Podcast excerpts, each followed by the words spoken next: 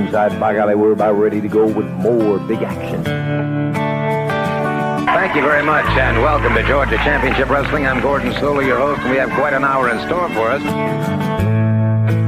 Hello, everyone, and welcome to Championship Wrestling at ringside. This is Vince McMahon, along with wrestling's only living legend, Bruno Sammartino.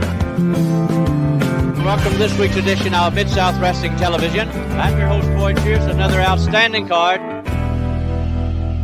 Hey guys, and welcome back to the Regional Rasslin' Podcast, where we talk the territories. And I am your host, Ray Russell, guys. And this week on Regional Rasslin', we continue on with Georgia Championship Wrestling 1981 with guest co host Jamie Ward. Lots of big things going down this week. Not one, but two. Count them two. NWA World Heavyweight title changes. The Wildfire Tommy Rich going to dethrone Harley Race of that NWA crown. Going to talk all about that wild week in the NWA in Georgia here this week on the show. Also going to take a look at the May 2nd edition of GCW TV. And then from there, oh, it's going to get good. Me and Jamie, we're going to take a look, a deep dive into the International Wrestling League, what they called an outlaw promotion, a territory, if you will, that tried to run up against the NWA. How dare they? Promoted by Thunderbolt Patterson and Jim Wilson. We're going to talk about them coming into the Omni, trying to run the Omni, getting local TV down in Georgia. Going to look at the IWL roster and a whole lot more. I have a feeling it's going to be a bit of a lengthy show, even though we're only covering seven days in the history of Georgia wrestling, because there was just so much going on over the course of that final week of April leading into the first few days of the month of May. And we're going to get into all of that in just a few seconds. But first, just a friendly reminder that you can listen to the Regional Rasslin' Podcast as well as the Wrestling Memory Grenade, currently covering the 1987 WWF project over there, and Monday Warfare, The Battles Within, Raw versus Nitro, breaking it down week by week, that Monday Night War, right now in the summer of 1996. And you can listen to all of those shows and more, including a brand new podcast I'll be announcing here next time on the show and you can listen to all of that again and more as part of the WrestleCopia Podcast Network located over at WrestleCopia.com. That's WrestleCopia.com and anywhere your podcast streaming needs are met, from Apple to Spotify, Google, and beyond. And be sure to follow me on social media, guys. Follow me on Twitter or X or whatever they call it now. Now, you can follow me on Twitter at Rasslin Grenade. That's at R A S S L I N Grenade. Also, follow and like me, Facebook.com slash Rasslin Grenade. Follow me on social media for all the latest goings on here at the WrestleCopia Podcast Network. And I'm also constantly adding old school video clips and pictures from throughout wrestling history. And make sure you subscribe to my YouTube channel while you're at it, guys. You can find me there, youtube.com slash rasslin grenade, uploading new footage all the time. Over 500 videos right now and counting there over at YouTube. And last but not least, before we get the show rolling, now more than ever would be an absolutely fantastic time to consider becoming a WrestleCopia patron. You can find me there at patreon.com slash WrestleCopia. That address again, patreon.com slash WrestleCopia. Multiple tiers to choose from, but I'm only asking you guys to give it a try at that $5 all access tier. Get you all sorts of gifts for just five bucks, including all of my insanely detailed book-like show notes, pages and pages of show notes for every episode of the Regional Rasslin' Podcast Monday Warfare, and of course the Wrestling Memory Grenade as well. Plus, you'll also get early access to many of the podcasts here on WrestleCopia, where you can listen days, sometimes as much as a week earlier than the rest of the listeners. But that's not all. You'll also get remastered versions of the earliest episodes of The Grenade Show covering the 1989 NWA project, talking Flair, Steamboat, Funk, Muta, Sting, Luger, and beyond, guys. And what do I mean about remastered? Well, it includes enhanced sound quality, but also new content and conversation originally edited out of the initial broadcast due to time restraints, edited right back into those shows. But that's still not all. You also get digital downloads for your viewing and reading pleasure, and of course, that Patreon exclusive watch along series covering many past WWF and WCW pay per views, Coliseum videos, Saturday night's main events, Clash of the Champions, and so much more. Plus, random bonus video drops, just dropped one a week or two ago, and news clipping ads as well. You get all of that and still more for the low, low price of just $5. No subscription, cancel anytime. Please show your support. Give it a try for a month. I think you'll like all the content that I offer out there for just $5. And every penny of it, guys, goes right back here into simply helping me pay the bills to keep the WrestleCopia Podcast Network up and running for the years to come. That's right, I'm not taking this money to buy myself a nice dinner, put it towards a new car, take a vacation out of town. Nope, every penny of everything you guys gives me goes right back here into the podcast network, paying the bills to keep this thing up and going. And now, with all of that said and out of the way, it's time to dive back into that Wayback Machine, guys, all the way back to 1981, heading back one more time to Georgia Championship Wrestling.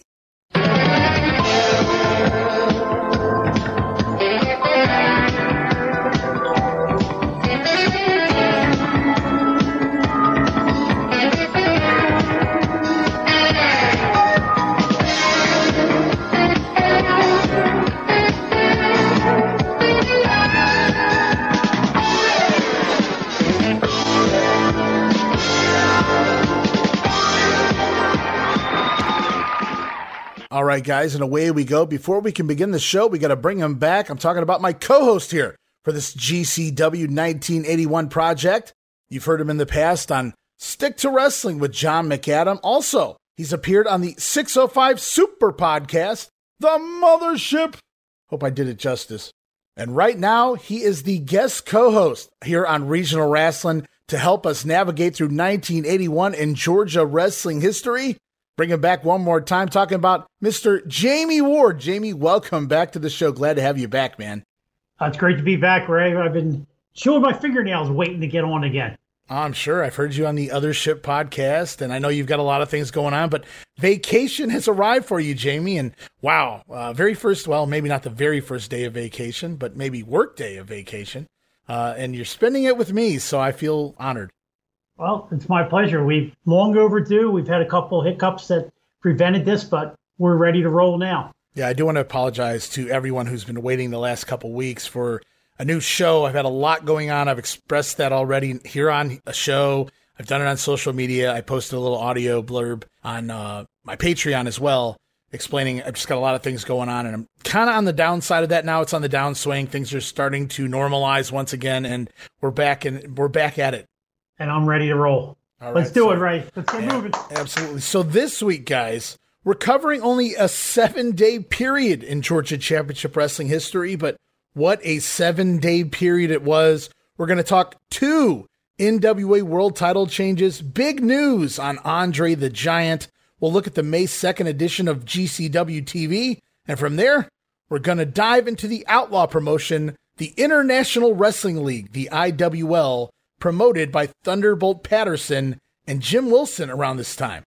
What an interesting promotion that was.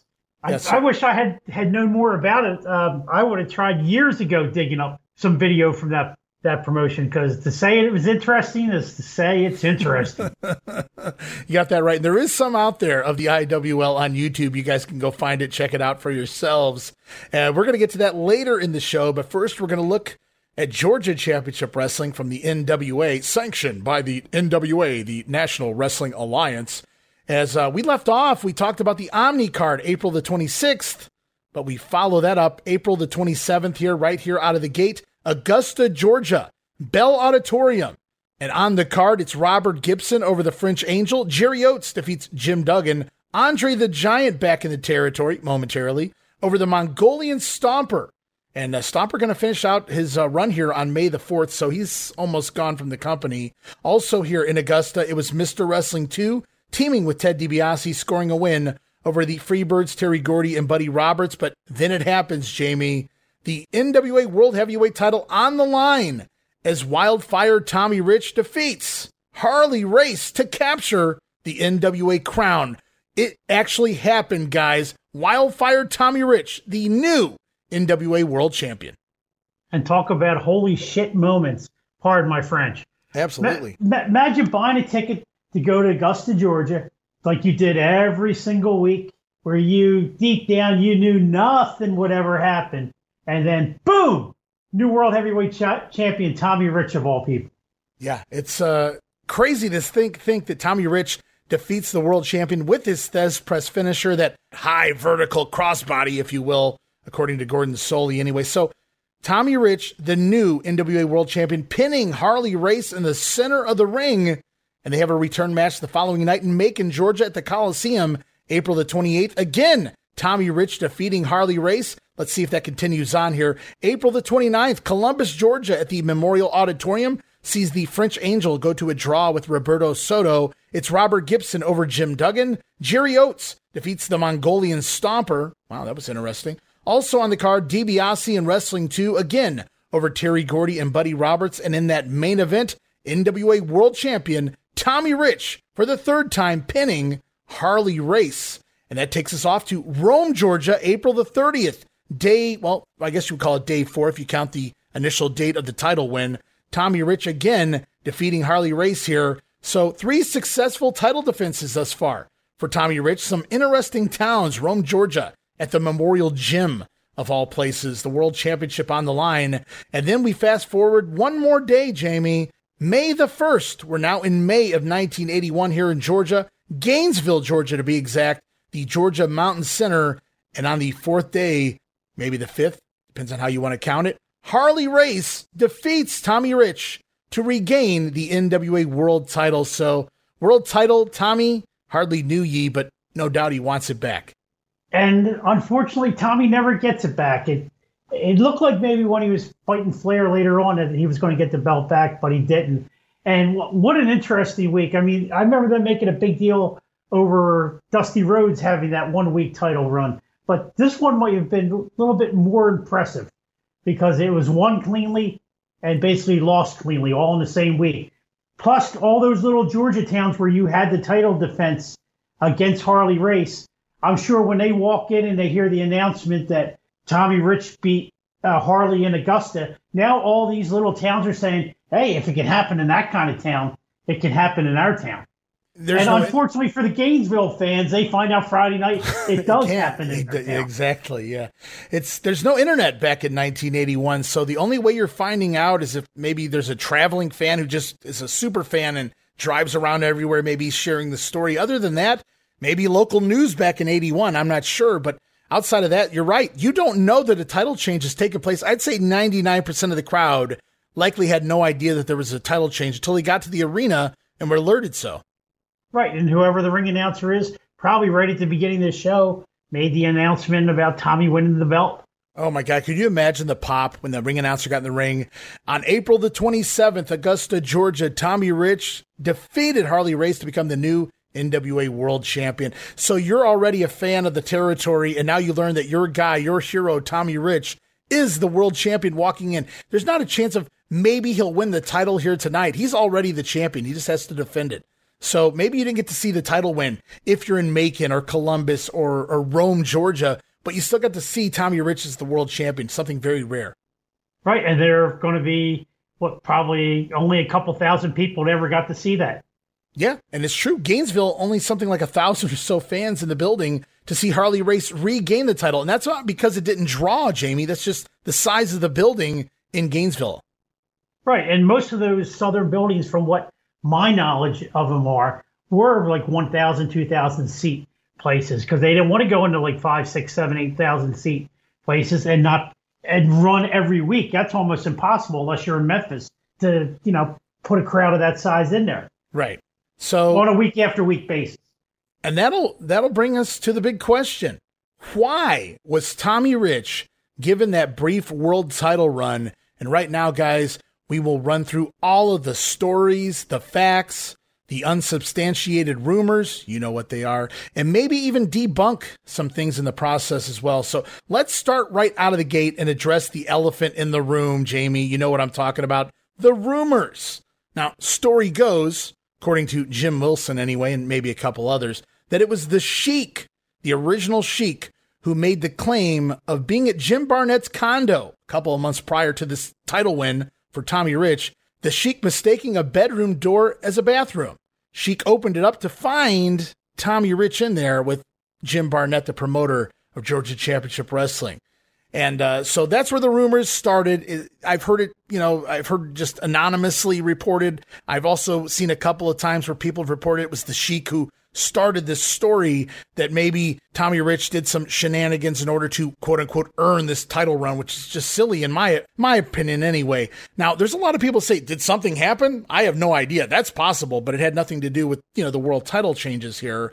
So I wrote my only thoughts here as far as the story goes with the Sheik that that he had seen Rich and Barnett. This happened a couple months prior to the world title change. I wrote a couple of months earlier because you got to remember DiBiase was originally being groomed for a world title win here. Plus, Tommy Rich, he had just returned to the company at that point. Right. He, he had just returned, and I've heard several different versions of this, uh, of what actually went down. Uh, and I'll start with this one. I've heard both. I, I've heard that there was no truth to this one at all. I've heard that from some wrestlers. I've also heard from some wrestlers that there is a little truth behind it, but I'd never heard the Sheik part of the story before. I just heard that Tommy Rich was Barnett's boy, but not necessarily in that in those terms. Okay, yeah. Well, obviously, there's a lot of different variations of the rumor. Now, the Sheik's name came from, and you know Jim Wilson, then one of the men who exposed the wrestling business and things like that. It came from his book. And after, you know, I had never re- read Jim Wilson's book. I've read a lot of books, and that was one I kind of just left sitting. But I actually went back and I read good chunks of some of the stuff in Georgia that happened when he was there in the in the mid 70s because there, there was other shenanigans back in that time period, but also clearly here in 1981. And there was a big giant lawsuit. A lot of that comes out there in the book. And I won't say that I would find this guy to be 100% accurate or 100% credible, but the way it's delivered in the book, it sounds like there could be merit to some of the things that he's saying, or at least he believes them anyway, rather than just some egomaniacal type type of guy. Now, this I'm not referring to this specific thing, mind you, but he does say that you know it was the Sheik who was the one who started this uh, rumor anyway. Now, I don't know if it was the Sheik, and I'm not trying to name names. I'm just going off of a book, and I believe another shoot interview I heard several years ago from another wrestler. I don't even remember who. Who was the first time I ever heard the word uh, the Sheik's name thrown into this, but I'm not saying it. I wasn't there. I have no idea. I don't even know if this even happened. Right? I've seen people say, could it have happened? It's possible, but it had nothing to do with the world title run. My opinion as a kid, or the first time I ever heard these stories, was you wanted to believe it was true because it was sensationalized and you're a kid and this is ridiculous and over the top. But as I matured and got older and stuff, I just think it's to me uh, silly that that would get get Tommy the world title for four or five days. Yeah, I I first heard about this 87, 88, 89 when we used to go to those dinners at the Rivet with Dennis Coralluzzo and mm-hmm. Cornette and them, you know, and a variety of other wrestlers, including Tommy Rich. But this story doesn't come from Tommy Rich. And I, I just heard a couple different versions, and who knows which is going to wind up being the, the real true version. Yeah, and we're going to go on because we're going to talk a little more about this world title change here. Now, having a brief run as world champion to boost a talent or a territory for that matter wasn't exactly uncommon like people try to say, well, Tommy Rich won that title. He only had the belt for four or five days. That was very uncommon in, the time period. And so that's why we know for sure that the quote unquote rumors are true. But that wasn't exactly uncommon, Jamie, over the last several years leading into 1981. Rich wasn't the only person to win the world title short term. People forget Dusty Rhodes. He only had the belt the first time for like five days himself. There, then there was, uh, you know, Giant Baba. He would buy himself additional title wins there as world champion. He would pay somebody, normally Harley Race, to drop the belt to him. And then, you know, they would pick the belt back up before the tour was over so Baba could claim another world title run there. And of course, later on, Kerry Von Erich and Ronnie Garvin uh, won't hold the belt for too long either, for obviously very different reasons. Now, my understanding of the, the Baba title reigns is that at one point they didn't count in the official NWA record book. Uh, it wasn't until probably after the, the Dusty reign, or rather the, the 81 Dusty reign, that they decided to, since the cat was out of the bag, they decided to recognize those title reigns as the first one where he beats uh, Jack Brisco the first time, right? Right. I, I believe if I remember my stories, and I haven't looked into this in a long time, the first title change was okayed by the governing body, if you will, the NWA or whatever the story goes. But it was the ones where he would drop him to race, where it was basically uh, bonuses to Harley Race. Hey, you drop this belt to me for a few days and you get X amount of dollars. And, you know, Harley was a businessman and he had no problem doing that. Right. And uh, I'm sure we're going to uh, tackle more of the Harley Race part of mm-hmm. this title change. But right. I, I have heard that the Dusty title range title change was approved also. However, the uh, you're talking Sam about Muchnick, the original, the first Dusty, the, the first uh, one in '79, gotcha. which okay. happened almost uh, 45 years ago today. Wow. Roughly. Older, It was- it older was than me. Yeah. Because I remember reading that in the magazines. I didn't know about it until like probably four or five months later. Right. That's how far, you know, behind the news was. Uh, I can still picture the cover of the magazine. Dusty Rhodes wins the N- uh, NWA title, and Terry Funk costs him the belt five days later. I heard that Sam Muchnick wasn't happy with the Terry Funk part in the second match, uh, where they give the belt back. He wasn't happy that Dusty didn't do the clean job. Yeah, I could see Muchnick not being happy with a, a clean job, especially in a obviously a world title match. As straight laced as Muchnick was with his booking in St. Louis, but I could see him having an issue with the uh, the funk thing there. But it's uh it's kind of interesting that a lot of people say, well, who would give the belt to somebody for five days? The NWA World Title didn't change hands like that back then, and it's like, yeah, it did at least a few times prior to Tommy Rich's run here. Now his does stick out also because it kind of came out of nowhere. Remember on the last episode of Regional Rasslin', we were talking, uh, we were heading into the Omni. They were all building up Ric Flair as the number one contender. Flair going in, vowing to stay in Georgia until he wins the NWA World Title. They go to the matchup. I think there was a DQ involved or something there, but nevertheless, Flair doesn't win the title. And the very next day, on a smaller show, it's Tommy Rich coming out the champion. So it feels like it was sort of a last minute decision. Uh, that's what I believe. I, I don't think it was, pl- and if it was planned ahead of time, there was a lot of tight lips. Nobody was letting that information out. The the only people probably knew it was uh, Barnett at the time and Harley Race. I wouldn't be surprised if Tommy didn't know it until he got to the ring. Well, that's well. Tommy Tommy's story was he didn't know it till he got to the building, or at least some point in that night. So uh, I believe that. Yeah, I, I wish I had asked Tommy about this the, the night I hung out with him, but he was too busy throwing broken beer bottles, or not broken beer bottles, beer bottles out of my car window at the homeless people as we went down Chestnut Street in Philadelphia. Yeah, I've uh, rode up and down some roads with Tommy as well, so I've just seen some things, some very interesting things. So uh, we'll go on though. We'll leave it there for now. I've also heard tell of rumors, and this is more from shoot interviews, and you know how accurate those can be sometimes with the wrestlers and their memories. They remember things the way they want, but I've heard it mentioned at least a couple of times, and I wish I went back and tried to figure out whose shoots these were from, but God, I'd have to listen to like 50 of them to, to figure that out, and I'm not doing that. So, but there was rumors of a power struggle at this point. Ole Anderson trying to get more points in the company, and Jim Barnett supposedly that led to him politicking for Tommy Rich to get the title here. And I don't really buy this one, Jamie, because Ole wasn't really in a position in 81 to have Barnett worried, at least from what I know. And I don't know what Jim Barnett getting the belt put on Tommy Rich would have done to aid Barnett to hurt Ole Anderson. I don't see how that happens either. I mean, Barnett politicking just, uh, I mean, if Barnett was really pulling the strings, Tommy Rich gets to appear on TBS with the belt, and he never did. So I think there's the validity that it was basically between him and Harley Race this quick title change. So we go on here. I got more notes. Uh, Tommy Rich himself, I did see a quick clip shoot interview of Tommy Rich going into this show of him talking about this title change here with Harley Race. Now, Tommy made a claim that it was actually Harley Race's idea to give him the strap. One, because Rich was so over in the Georgia area and it was cable TV. And B, it had helped the Georgia territory overall grow since cable was, you know, booming at this point or starting to really grow across the entire United States. And Tommy has stated that back in that time period, you had to put up 10 grand of your own money as collateral if you were the champion because of the belt's actual worth. And Rich has pointed out that Harley was so confident that the title change was going to be short term, it was all on the up and up, that he trusted Tommy and Jim Barnett that he never even retrieved his 10 grand, did Harley Race. He let Tommy hold on to the title on Race's own 10 grand for that short week. So I believe that. I think that Harley probably did that most of the times he knew he was getting the belt back overnight or, or a week later or whatever.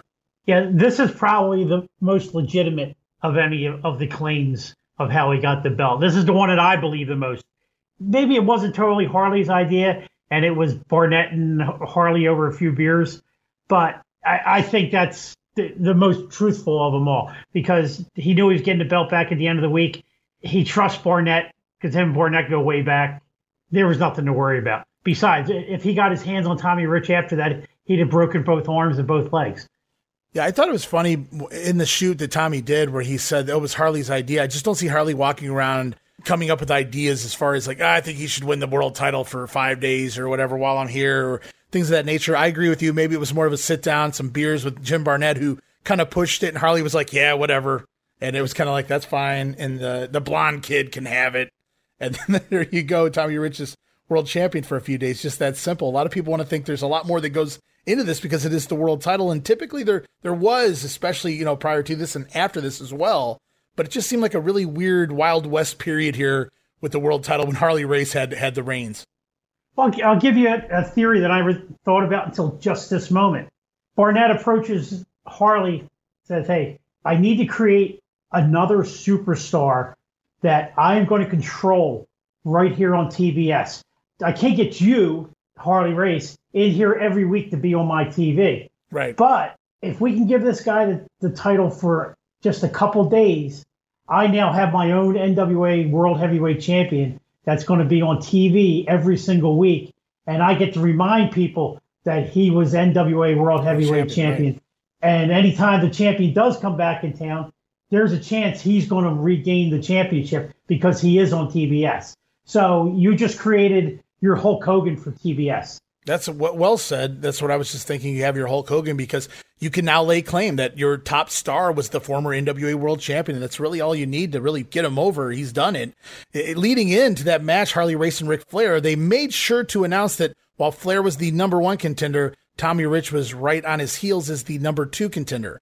So Tommy, Ric Flair gets his title shot, he fails. Tommy gets his title shot and succeeds. So there you have it. Tommy Rich got his title shot and becomes the world champion, if only for a few days. Harley Race wins it back. But people often ask, why did neither of these title changes, Race to Rich or Rich back to Race, why did neither of these title changes take place in the Omni? Well, that would make sense. 16,000 fans out to see one of these title changes. Well, the title switches were planned rather abruptly compared to most world title changes, and thus Harley's commitments, his calendar as NWA champion, were already booked, guys. So if you recall, Race had already been slated to defend against Ric Flair at the Omni. That was April 26th, just a day prior to Tommy's win. Well, leaving Race the option to drop and pick up the belt over the course of the remaining five days on his tour here, if you will, in GCW, hence the smaller cities used for those title changes. Now, they stretched out that quote unquote title run for Rich as many days as they could before Rich drops it back to Harley on a Friday night. That was because Race was about to leave the territory, move on to the next territory. So the idea being the title switch was part of an overall strategy to quote unquote jumpstart Georgia Championship Wrestling, which was picking up steam on both cable and its recent expansion into those new territories. Remember, they're in Ohio, they're moving into West Virginia, soon they'll be in Michigan. So they're starting to spread out. They're even trying to throw some talent out the ways of San Francisco, even though Shire's is already done. So they're seeing what they can get away with here at this point, and so it only makes sense, like you said, with the putting over their local talent. All right, and part of the strategy now these other towns that you're expanding into, you could see an NWA title change if it happens if the champ is defending in your town, and they got at least two, three solid years out of that. Oh, absolutely. I, I mean that strategy up until the, the time that um, that Vince buys. It, there was always a chance that the NWA title was going to change hands somewhere in the Georgia circuit. Yeah, I think people knew what they had. They knew that it was on cable. They knew that it was of the NWA territories. Unless you were local to the other NWA territories, you probably felt that this was, you know, one of the uh, bigger promotions, certainly. And like you said, you would expect the world title to be more prominently featured, title changes and things of that nature there in Georgia. Uh, now, this is where some people's claims differ uh, with the whole entire situation here between Rich and Race. For instance, given our upcoming discussion of the IWL Outlaw promotion run by Thunderbolt Patterson and Jim Wilson, when I was doing all that reading in Wilson's book, and while I was there in that book, there was plenty of Wilson talking about Georgia Championship Wrestling, the NWA, Jim Barnett, and what they did to quote unquote sabotage the IWL, including Jim Wilson, now this is Jim Wilson's take. He made the claim that the multiple world title changes that week from race to rich and back were also ordered as a way to shut down the IWL before it even got going, spe- specifically the Gainesville card where race beats rich in a building that only held reportedly a thousand fans. Now, Wilson made claims that the title changes were done to juice up the Georgia houses and TV show, put more eyes on the TV product rather than to take notice that there was a new territory in town. There's probably some validity to that. It gets I mean, more interesting when we get to IWL as well. I didn't, you know, it's it's hard to decipher. Were they really that worried about this? But I can see trying to nip something in the bud as well. Yeah, I mean, you look at all Barnett had to do was really look at one episode of the television and know they were no threat. But but then again, Chief Jay Strongbow, he was on national television out in New York. So, well, we'll get to that when we get back to the IWL. The uh, Thunderbolt Patterson Hour, aka the IWL TV show. Just saying, guys. Uh, so while we're here, before we move on, let's talk Tommy Rich. Just your opinion now. There's no rumors. There's no facts here, Jamie. I think we covered all of the uh, ins and outs of all the different variations. If you know another one, I'd love for you to chime in with it just on the other side of this question for you. But let's talk Tommy Rich. Let's say he was given that belt to see what he can do with it, and he becomes a traveling champion. Set aside his demons. Just Tommy Rich, the wrestler. Can a Tommy Rich character get over in multiple territories at this point in his career? At that time, yes, Okay. Because he's you know he's on national television every week. I think he could have got over, and whether he gets a multi-year run with the title, I don't think that was happening um, because you do have Ric Flair at the same time.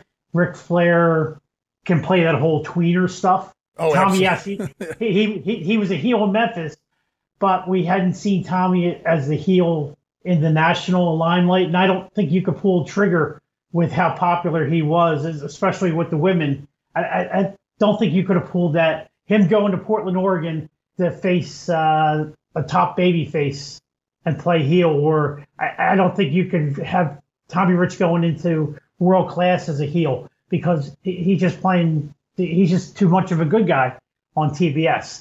That would be the the down part of having Tommy Rich as your world heavyweight champion. Yeah, see, you're right. See, being on the superstation WTBS, it certainly helped if you had cable. Now, in 1981, cable hadn't even been connected or available in a large lot of homes still, but it was certainly reaching more than any other regional promotion was GCW at this point. Could 1981 Tommy Rich have pulled off a great heel run? Me personally, I don't know if I'd buy a, a super heel run for Tommy Rich here in 1981. Like you said, in Dallas against the Von Erichs, I just can't see it. Maybe against somebody else he could do it, but like you said, I think Tommy more of a baby face there. And would the fans accept him in Dallas as someone is bigger than the, the the hometown Von Erichs there? But then at the same time, you have places like Memphis where Tommy was, and I know Flair only came in and out of there, but Tommy was there. He had history there. So do you think if Tommy had gotten a little run with the NWA title that Jerry Jarrett would have saw dollar signs and worked with the NWA to get Tommy Rich, a guy who had history in Memphis, back to Memphis to do some NWA title stuff with Jerry Lawler?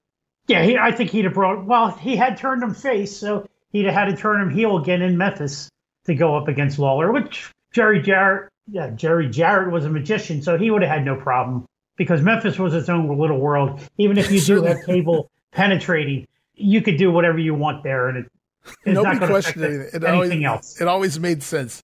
Guys flip flopped every week, and I never questioned it. Oh, Batman was there. What more do you need to know? very, very true.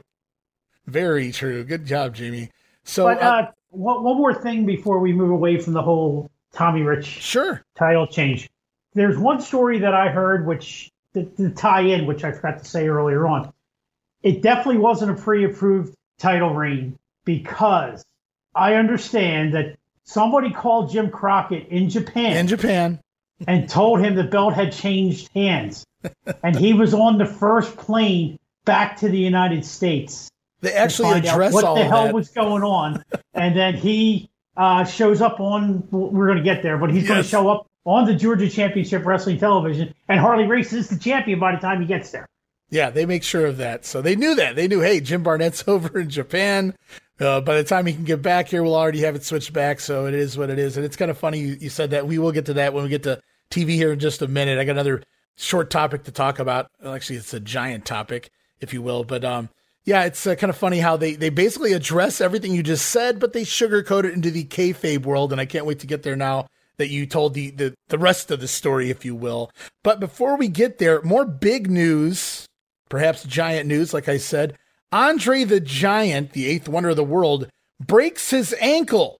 Getting out of bed on May the 2nd after working a battle royal in Florida the day prior, Andre breaks his ankle getting out of bed. While Andre's biggest runs were still ahead of him, uh, the big feud against Killer Khan all around the horn everywhere. Of course, Hulk Hogan, WWF run all the way through 1990, WrestleMania 6. Uh, but his physical well being after this ankle break, he was never the same again in the ring, returning questionably early for a man his size. He gets injured here, breaks his ankle May the 2nd, a guy with this size, this mass, and he's returned to the ring by July. Yeah, that was amazing because he's going to wind up working, uh, not Florida, Georgia when we get into August and September. I guess it wasn't that big of a break. I mean, it was a big break for him because he's a big guy. But it is amazing he was back within two months after this. Eddie made a Killer Khan made a career off that. He sure did because he had to be the man blamed for breaking the ankle of Andre the Giant. So how lucky, right place, right time for Killer Khan. Yeah, and uh, that was a heck of a feud. So there it is, guys. Andre the Giant breaks his ankle. Just I know it's not Georgia related. We did just see him here in the town taking on uh, Mongolian Stomper a couple of days prior to this. So I thought it would be uh, fun to bring this in here because Andre just a pivotal point in wrestling history uh, was this breaking of the ankle. Because, like I said, Andre he was already getting a little heavier by this point. Certainly wasn't the Andre of the 1970s, but I always look at this ankle break as sort of the, the turning point as far as his health goes. There's a there's a bit of a decline in his wrestling skills, if you will, when he comes back. Yeah, much more um, tailor made for the WWF uh, plotting working uh, rate. Yeah, and he gets away with it for almost another 10 years, to some degree anyway. Well, he's Andre the Giant, so he could do whatever he wanted to. That's right, boss. As uh, we roll on, May the 2nd, Atlanta, Georgia, WTBS Studios for some GCW TV. And we kick things off right away with Gordon Solie standing by. Who else but Gordon? He announces that Tommy Rich has defeated Harley Race for the NWA World Heavyweight Championship in Augusta on April the 27th. Big pop there from the studio crowd. And upon hearing the news of Tommy Rich winning that title, Gordon alerts us that, as you said, Jamie, the NWA president, Jim Crockett, returning from a major tournament in Japan. In fact, he has just arrived back here in the States and he's here today for TV. Gordon putting over how great the competition is worldwide now, and that Tommy Rich is proof that the world title can change hands anywhere at any time. Got to get that over. And it happened for the first time ever in Georgia just this past week. Not once, but twice. Notice in the intro, Gordon does not say Tommy Rich also lost the belt. Now we're going to find that out just briefly here, but I just love how Gordon puts over Tommy Rich won the belt. Doesn't mention that a few days later he lost the title just yet. Yeah, well, you got to let the fans soak it in. Absolutely. I thought that was very, I don't know if that was Gordon's call somebody else's call in the back, but I thought that was a very masterful idea. Yeah, you don't have to make that announcement right away and deflate the fans. Let the let the fans marinate on it for a little bit. Yeah, and, and then you could then you can tell the rest take of the it, story. Then you can take it away from them. also, not announced at this point in the show, but I should make a note here. The Georgia heavyweight title has been officially vacated, barring a tournament to crown a new champion. The former champ, Tony Atlas, gone from the territory. Now, in reality, he had already started working some matches for the WWF and down in Southwest in April. He'll continue with sporadic appearances in San Antonio. He'll even do a little bit for Crockett in the Mid Atlantic region through July before he heads back full time to the WWF in August. So Tony Atlas gone from Georgia Championship Wrestling. Just no room for him here. I hate to say that, but you got DiBiase, Dog, all the Cowboys' favorites right there. Tommy Rich, you're not going to get rid of him. Just won the world title. So, I mean, uh, obviously, t- unfortunately, Tony Atlas was the odd man out. And maybe, maybe it was his time to go. They, I think they could have done more with him, yes, but at the same time, he had just had a run against the world champion Harley Race. What else you going to do right now? And again, Atlas had been there probably the longest of all of them at this point. So odd man out. Tony Atlas gone from the company, off to do various other things. Yeah, Tony was there when he arrived the, the previous May and basically only disappeared to go do that bodybuilding uh, tournament, uh, which I think was up in New York at the time. Mm-hmm.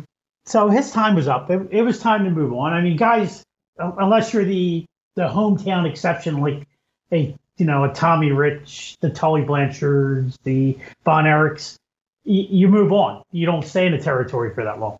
Right. And uh, Tony did move on, at least for this time uh, point in time. But uh, we got so many top stars here. Maybe maybe he won't be missed at this point anyway. As we head off to the ring for our opening matchup, it's Bobby Eaton back in his winning ways here on TV, scoring a win over Pat Rose with a flying elbow drop. Eat your heart out, Macho Man. Bobby Eaton dropping a big elbow, picking up the win, five minutes and 45 seconds. Fun match there. As we head off, we haven't heard one of these in quite a while. I got a soundbite queued up, guys. Gordon Solie standing by with a promo from Bobby Eaton. And a very, very fine match between two very aggressive young competitors.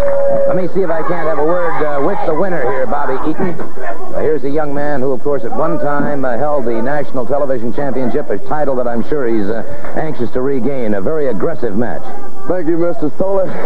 You know, a lot of things happening right here now in Georgia. And I guarantee you before it's all over with, the people in Georgia, not only in Georgia, but in the whole United States and the world, are going to know about Bobby Eaton, I guarantee you. Well, I must say that uh, you certainly had a very aggressive match with a very tough competitor, but uh, you appear to be in a tremendous condition. Well, I've been training hard, Mr. Solie, because I know if you train hard and you get in the ring with a guy that ain't been training hard, you got about that much more of an edge on him, Mr. Solie. So when I get in the ring, like I told you last time, when I get in the ring with a guy that lays back and lays out with a big fat stomach every night, and I come in the ring and I catch him with his eyes looking somewhere else, I'm going to put a boot upside his face. Okay, well, thank you very much. Uh, Thank you, Mr. Solie. Bobby Eaton. Before everything is said and done, everyone all over the country will know about Bobby Eaton. How prophetic, Jamie. Yeah, he's just a few years early with that statement. No Jim Cornette by his side just yet, guys. So Bobby Eaton cutting his own promo there and does an okay job. Eaton talks about constantly training, being in shape, and whenever he steps in the ring with someone who doesn't train, who is out of shape, he'll put a boot in that fat man's face. I had to chuckle at that. And maybe not the best promo of all time, but Bobby given a little TV time this week to shine. And for good reason, given his spot he was scheduled to have anyway on the upcoming Omni card. He's supposed to be taking on Steve O for that uh, National Heavyweight Championship, but things will change a little bit heading in. But makes sense. Let's get Bobby back on TV. Let's give him a win. Let's give him some promo time because he's going to be getting a title shot. Yeah, and that shows you where the uh, national t- title was at that point that he was going to get a title shot. Then again, they d- do have the belt on Mr. Personality, so this is the perfect matchup. Two guys just loaded with charisma at this point in their careers. Yeah, national heavyweight title on the line, the top belt in your company, and it's underneath the Georgia title tournament, as well as that up tag match. We'll talk about that a little more with the Freebirds and, and whatnot. So it's somewhere on the card, maybe number three from the from the opener or something like that. But uh, we roll on with the show. You referenced it already, Jamie. The NWA president Jim Crockett arrives into Atlanta uh, only to find out that Harley Race is once again the NWA World Heavyweight Champion. But here we go. It's Mr. Crockett. He takes it in great stride, standing by with Gordon Solie, as well as the wildfire, Tommy Rich.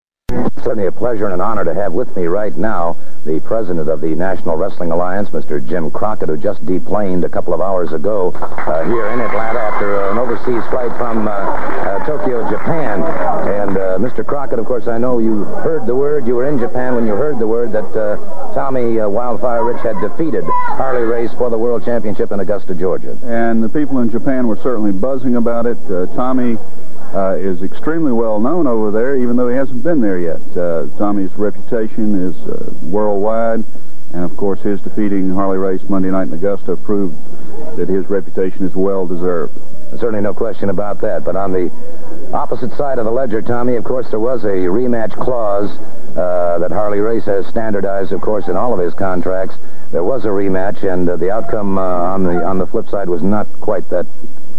No, so sure wasn't, Gordon. You know, it, it was uh, Monday night in Augusta. It was like a dream come true, I guess. And, uh, you know, and, and just like you said, it, I wrestled Harley Race last night, and I didn't do so good. But, you know, the thing is that, uh, you know, I try, I've been after Harley Race for a long time, and it got to the point I didn't know if I could beat him. So I proved to myself and to all the people that's been behind Tommy Rich that I can beat him, and, you know, I'll get another chance. And I'd just like to thank Mr. Crockett, first of all, you know, for coming by, and, you know, I certainly appreciate him stopping. The Harley Race has, in fact, regained the World Heavyweight Championship uh, last night in Gainesville. Uh, that's correct, but uh, t- I believe Tommy is the youngest man ever to hold the NWA Heavyweight Championship. And he is to be highly commended for uh, that. Well, certainly no question about that, Tommy, and that had to be that, that ultimate thrill when you stepped into a class uh, of professional wrestlers that's very elitist indeed. Well, Gordon, you know, Monday night in Memphis, I mean, still still shook up, you know, after it's all happened, you know, in Augusta Monday night. You know, even after it happened, you know, I I got up and I knew I'd got the three count, but I could, you know, I just I couldn't even comprehend winning. I didn't realize, and I don't even think the people realized that I'd even won the, you know, won the match until Ronnie West come over and raised my hand, and you know, that's when I started realizing what had just really happened to Tommy Rich. And so there it was. The Japan world was a buzz, says Crockett about the NWA World Title change, and it forced Jim Crockett to change up his plans, leave Japan early, and come to see about that big title change. Crockett claims Rich, a very popular wrestler in Japan, admitting that even though he hasn't worked there yet, kind of weird. And after winning the world title, Rich's reputation around the world is well deserved. Jim Crockett then even pointing out that Rich is now the youngest man to ever hold the NWA world title. Yeah, Rich, came, how old is Rich here? About 23, 24? Uh, he breaks is... in in 76. If, so if he's 18, 19, you know, we're talking five, six years later. So around there, 23, 24, I would expect. Yeah, I'm not, I mean, I'm not positive. You're right. He was somewhere around that age for sure. And how the mighty fall real quick, unfortunately. It is what it is. Tommy Rich, you know, won the world title. Jim Crockett arrives to see what the hell's going on. Race has the belt back. So I don't know. Crockett seems to be taking it in good stride here. He's on GCW TV. So clearly they've smoothed anything over if there were any issues. As Gordon Solie then announcing that Harley Race has standardized a rematch clause in his world title contracts. And when that rematch took place, well, the results weren't quite as good for the fans, nor Tommy Rich. As Tommy Rich then joins in on the promo, he says, I love this part of the promo. Tommy Rich says, back then, Monday night in Memphis, uh, Augusta, he literally says Memphis. He gets so stuck on Monday night, the Mid South Coliseum. He says Monday night in Memphis, uh, Augusta was a dream come true. But on May the 1st in Gainesville, the result was eh, not so good. Rich dropped the belt back to Harley Race only four days later. But the main takeaway was that Tommy proved to all the supporters and maybe even some of the doubters that he can beat Harley Race, that he can be the NWA World Champion. As Tommy Rich admits, that he has been chasing Harley and that title for so long, even he had some doubts himself that he could win the title at times, but he proved to everyone, including himself, that it can be done. And I bought that interview hook, line, and sinker because when he faces Flair later on, what, November, December, I actually thought Rich was going to win the belt back from Flair. Yeah, the story, you know, once you've won the title, it's proven. No, I've been the former world champion. I can do it again. We've seen it happen. We've seen multiple uh, wrestlers regain that NWA World Title a second time, and Ric Flair had never been champion up until that point, so he wasn't necessarily proven as world champion. So yeah, I could buy believing that Tommy Rich could win the championship again. I certainly believed during his entire run here on top that it was always an uh, uh, there was always a chance that Tommy could be world champion again. Yeah, absolutely. And how about Jim Crockett's face? During the during that whole interview segment. You said it. He, he's just going with the moment. He didn't seem to be phased by what, what with whatever went on because he probably in the back of his mind saying, "Oh, that crazy Harley Race did it again."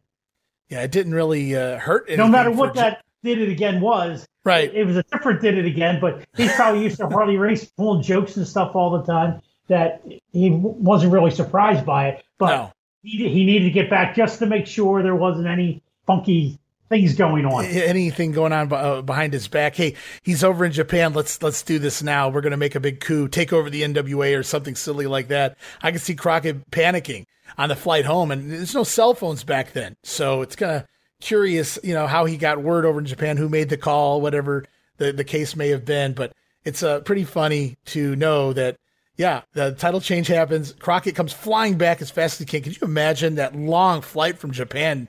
You get back and you find out, nope, they switched it back. And then instead of being pissed off, maybe he was when it first happened. I have no idea. But by the next morning, you know, cooler heads have prevailed anyway because they're recording this show Saturday morning, the night, the day, the morning after the title change back to Race. And Crockett's just as cool as a cucumber here. Yeah, well, I can see Harley Race picking up the phone and calling him. Hey, guess what I just did? I just dropped the belt to Tommy Rich on God's green earth. Or as you as you said earlier, tension between Barnett and Ole. Um, I agree with you. I don't think there was much tension going on at that point between the two because Bot or Bots Watts is still booking at this point, uh, not for much longer. Ole has always kept his nose in the business. It could have been Ole that made the call to Crockett. I mean, he's worked with Crockett long enough that they're probably best buds. Well, Ole is up there booking for Crockett at this point as well, so that right well exactly. So somehow Ole gets word. I, I, he's he wasn't on the card in Augusta, but I'm sure there's other guys that he's tight with that are at this card. They make the phone call to Ole. Ole makes the phone call to Crockett. Very well could have been Ole. Very well could have been. Um, as we go off next to a VTR, it's highlights from the April 27th, edited for time here on the Regional Wrestling Podcast, guys. But we're heading back to Augusta, where Tommy Rich defeats Harley Race for the NWA World title. We're going to hear comments from Gordon Solie, Tommy Rich, and Jim Crockett. Well, I'll tell you what we might do, gentlemen. We might just take a look uh, let's journey to Augusta, the three of us, and uh, and all of you, and we'll take a look at this match as it took place. Uh, and uh, there we see, of course, the man who has uh, now uh, regained the World Championship for his sixth time, which indeed could be a record, too. I believe that is the record for holding the NWA Championship.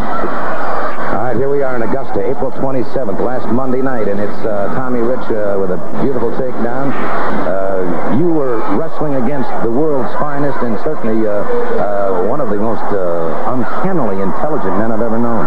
Yes, sir. You know, that's exactly right, Gordon. You know, Harley's been wrestling for some time longer than myself. You know, he's got a lot more experience, and, and he's one tough, you know, he's one tough man. I've never, I don't think I've wrestled anybody as tough as Harley Race, and I mean, that goes without saying, or he wouldn't be the world heavyweight champion for as long as he has. Race beginning to uh, continuing to press an advantage here. And Tommy, at this point, did you feel that perhaps uh, the tide was going against you? Yeah, you know, right here, Gordon, you know, I, I, I was about half out, and, and, you know, all I could hear, I could hear the people screaming and hollering, go, Tommy, go. And, uh, you know, it just makes you reach down and get a little bit more. Um, and things were now definitely beginning to look up for Tommy Rich. That's right here, Gordon. The tide did start changing. And, you know, I just, I, I don't know where it come from, but I got a little extra, you know, adrenaline got going, and I, I wasn't going to give up, you know. I just kept going, and, and I wasn't going to quit. And of course, uh, you got the news uh, Monday night, obviously, uh, with a tremendous time lag barrier and everything else. Uh, this must have uh, uh, had, as you said earlier, quite a profound effect upon the people in Japan. Well, it happened Monday night over here, but that was actually Tuesday afternoon in Japan when I heard about it. This, of course, then caused uh, Jim Crockett to come hurrying back, and in the process, while you were flying back here to the United States, uh, suddenly the situation is reversed again. That's correct, correct, Gordon. Right here, Harley had me down with a suplex, and uh, you know, I like I said, Gordon, I don't know where where I was getting it at, but I was reaching down, and just every time they come, all I could think of was kick out, kick out. Well, Tommy, I think you typify so many of the, the really the, the young lions in professional uh, sports today. Well, that's right, Gordon. You know, Harley, when he gets you down, he stays on you. He ain't gonna, he's not gonna give you no breathing room. You know, he, he, he just hangs back and he waits for his chance. And once he gets you, he goes all the way with it. And, and just like you know, anything he can do to beat you, he's gonna do it. And again, he tried to set up with that high vertical suplex. Again, a beautiful block by you. You countered him extremely well. Caught him with that vertical body block. Right there, Gordon, you know, he, he suddenly, I got behind him, and all I could think of was hitting that rope, and I, when I come off, he was looking around, and I caught him with a fist. When he come over and handed me the belt, right there is when I finally realized what had happened to Tommy Rich. And it had happened indeed. Tommy Rich joining a very select few to ever win the World uh, NWA World Heavyweight Wrestling Championship. Well, let's just share this moment of ecstasy that you must be feeling right now. Just absolute uh, uh, joy, and you can hear that crowd. They're absolutely delirious. History being made, uh, uh, we're seeing it uh, as it was being made in Augusta, Georgia, for the first time ever, the World Heavyweight Championship changing hands in, well, the home of the Masters and many others. And there you see a very dejected Harley Race, former World Heavyweight Champion, but the man, I think Mr. Crockett has proved once again, though, that Harley Race uh, is certainly an outstanding champion. Uh, there's certainly nothing that can be taken away from that man. Oh, that's right. He's a world-class wrestler, but I think Tommy Rich has proved that he's in the same class with Mr. Harley Race. And so that means, obviously, Tommy, that uh, your number one sights are set on Harley Race once again. Well, that's exactly right, Gordon. You know, and thing I guess it makes me the proudest of all that I did come back to Georgia, and, I, and you know, and I did win the belt right here in Georgia, and the people, you know, just like I've said, they've been behind me 100%. And all I can say is I hope I do get another chance at Harley Race, and when it's over, I'll walk out on top. I feel very confident by the comments from uh, Mr. Jim Crockett, the president of the NWA, that that chance will uh, come in the very, very near future. Thanks so much. What a schedule you've been under. Thank you, and congratulations again. Thank you very much, Mr. Scott. Thank you. James Crockett, president of the NWA, and uh, Tommy Rich, Tommy Wildfire Rich. We'll be back in a minute. So Race going for his patented vertical suplex, but it's Tommy Rich sliding over to his feet, and the Thesz Press going to score the one, two, three. Is Tommy Rich commenting there that he couldn't believe it himself. Even the fans seemed to not believe it. They were a little quiet compared to what you would have expected. Just didn't see it coming there in, in Augusta until Ron West raised the hand in victory, presenting Tommy Rich with that world title. And then the fans just explode once it's confirmed. I can't, it's, it's so funny to know you're in such a small town that this happens. You're, you're, there's cheering. Don't get me wrong, but there's a little bit of disbelief until they, is this really happening? Now, that's only happened to me a couple times in wrestling history, but uh, this is certainly one of them for the local fans. But I loved it. Loved seeing the video here. And then uh, Jim Crockett talking about the title change taking place on Monday night, which was already Tuesday in Japan.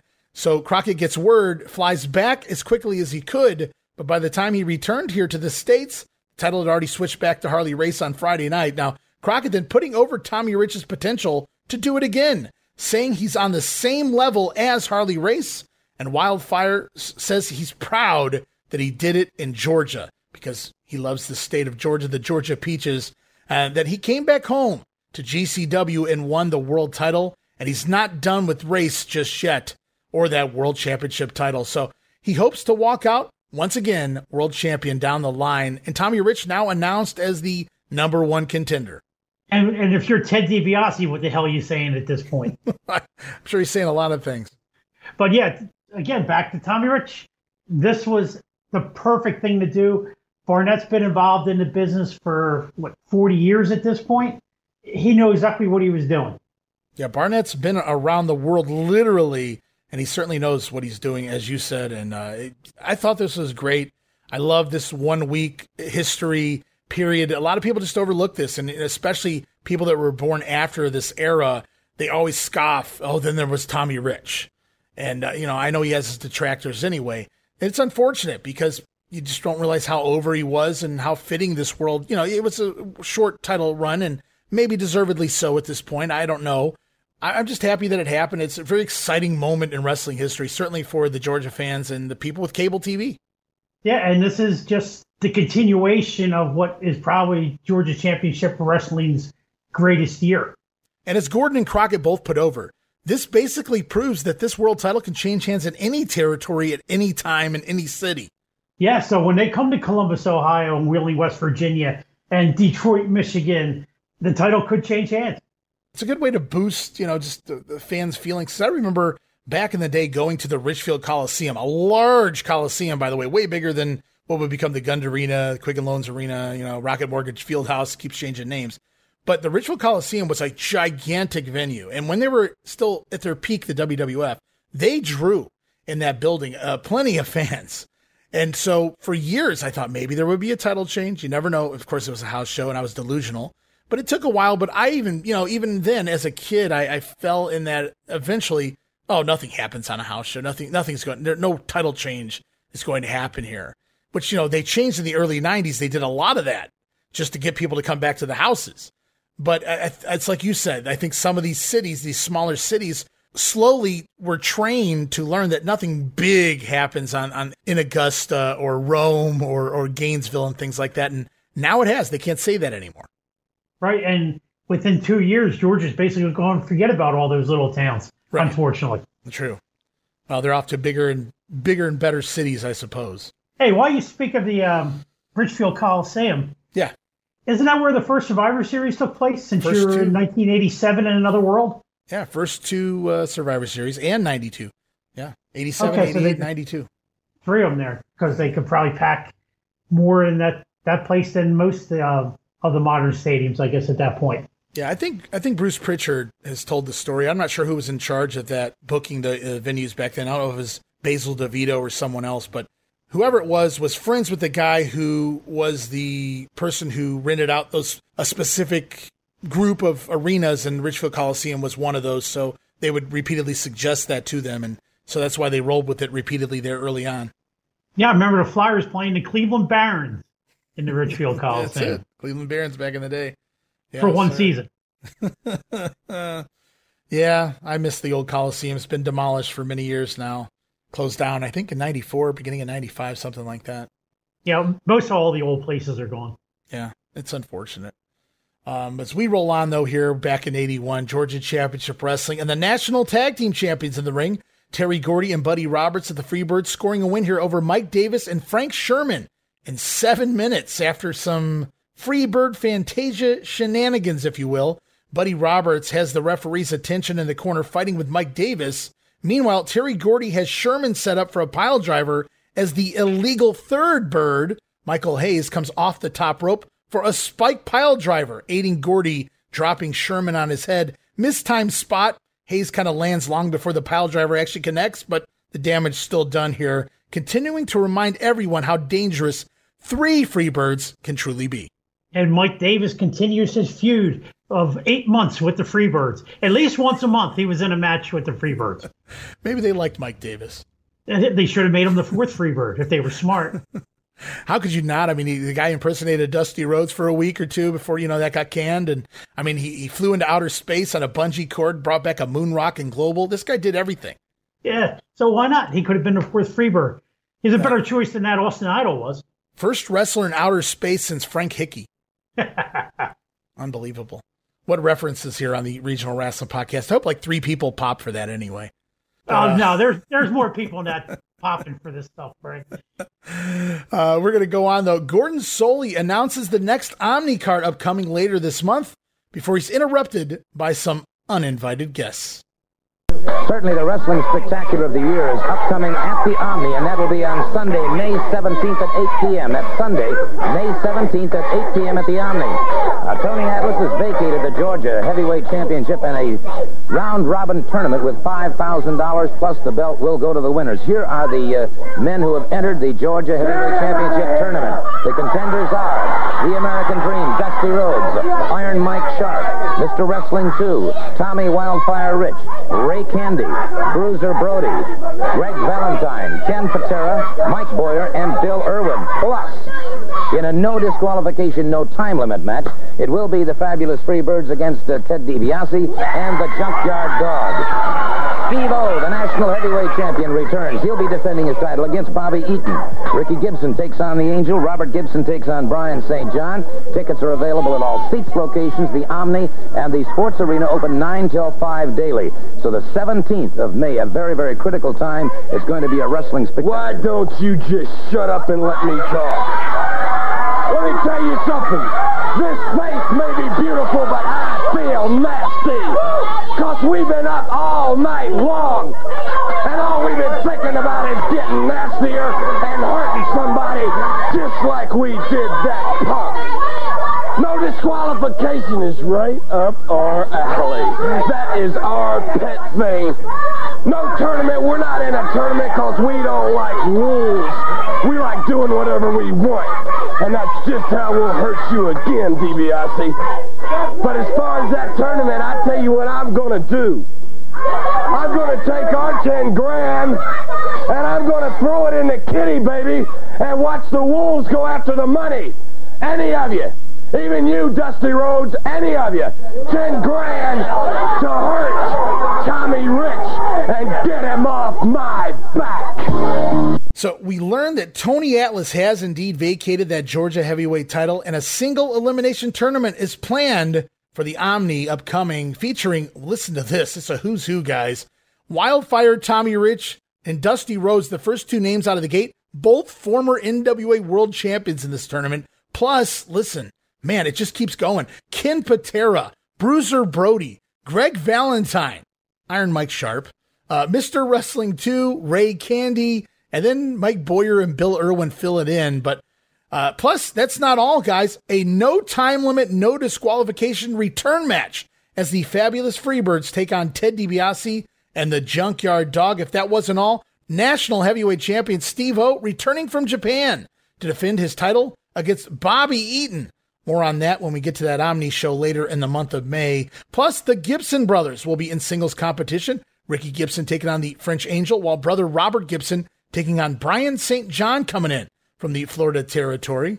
What do you make of this card? The Georgia heavyweight title not vacant for long. Yeah, this this card is packed, and I would imagine they had to draw very good, uh, if not sell this one out completely. I mean, the, the Freebird DiBiase match, they don't even need the Georgia tournament on the show. No, no time limit, no DQ. That could have been the main event, and you could have just mishmash some other matches together. And you can weed out some of the names of the tournament. A Bill Irwin, certainly Mike Boyer. No knock on Mike Boyer, but I, I mean, I love his he's fun stuff in Mid South, and I wish I could have seen his Gulf Coast stuff, the stuff he did, you know, uh, in Mississippi as well and things. But just looking at some of the names like that, Iron Mike Sharpe, I never understood the pushes that they, they he got at times in Mid South or places like that. But man, you start looking at the upper echelon in this tournament, you wonder how are these guys going to be eliminated? Some of the matchups potentially here. Greg Valentine, Bruiser Brody, Ken Patera, and Dusty Rhodes and Tommy Rich. Of course, everyone knows those names here in the territory for certain. So just a hell of a card. And like you said, you didn't even need any of that. You already got the return match. No disqualification. There's going to be a winner. The Birds versus DiBiase and Dog. What a card. And then Gordon, he barely gets out of that next Omni card lineup, scheduled for May the 17th, by the way, before he's interrupted by Michael Hayes and of course, Michael Hayes, I couldn't believe it. The first words out of his mouth, cutting Gordon Solie off. Shut up. I wonder how Gordon took that. I wrote, wow. Because you always know Gordon takes these things a little too seriously at times, the way he's spoken to on TV. Uh, but Hayes says he may be beautiful, but he's also nasty. And the birds were up all night. Insert your cocaine jokes here, guys.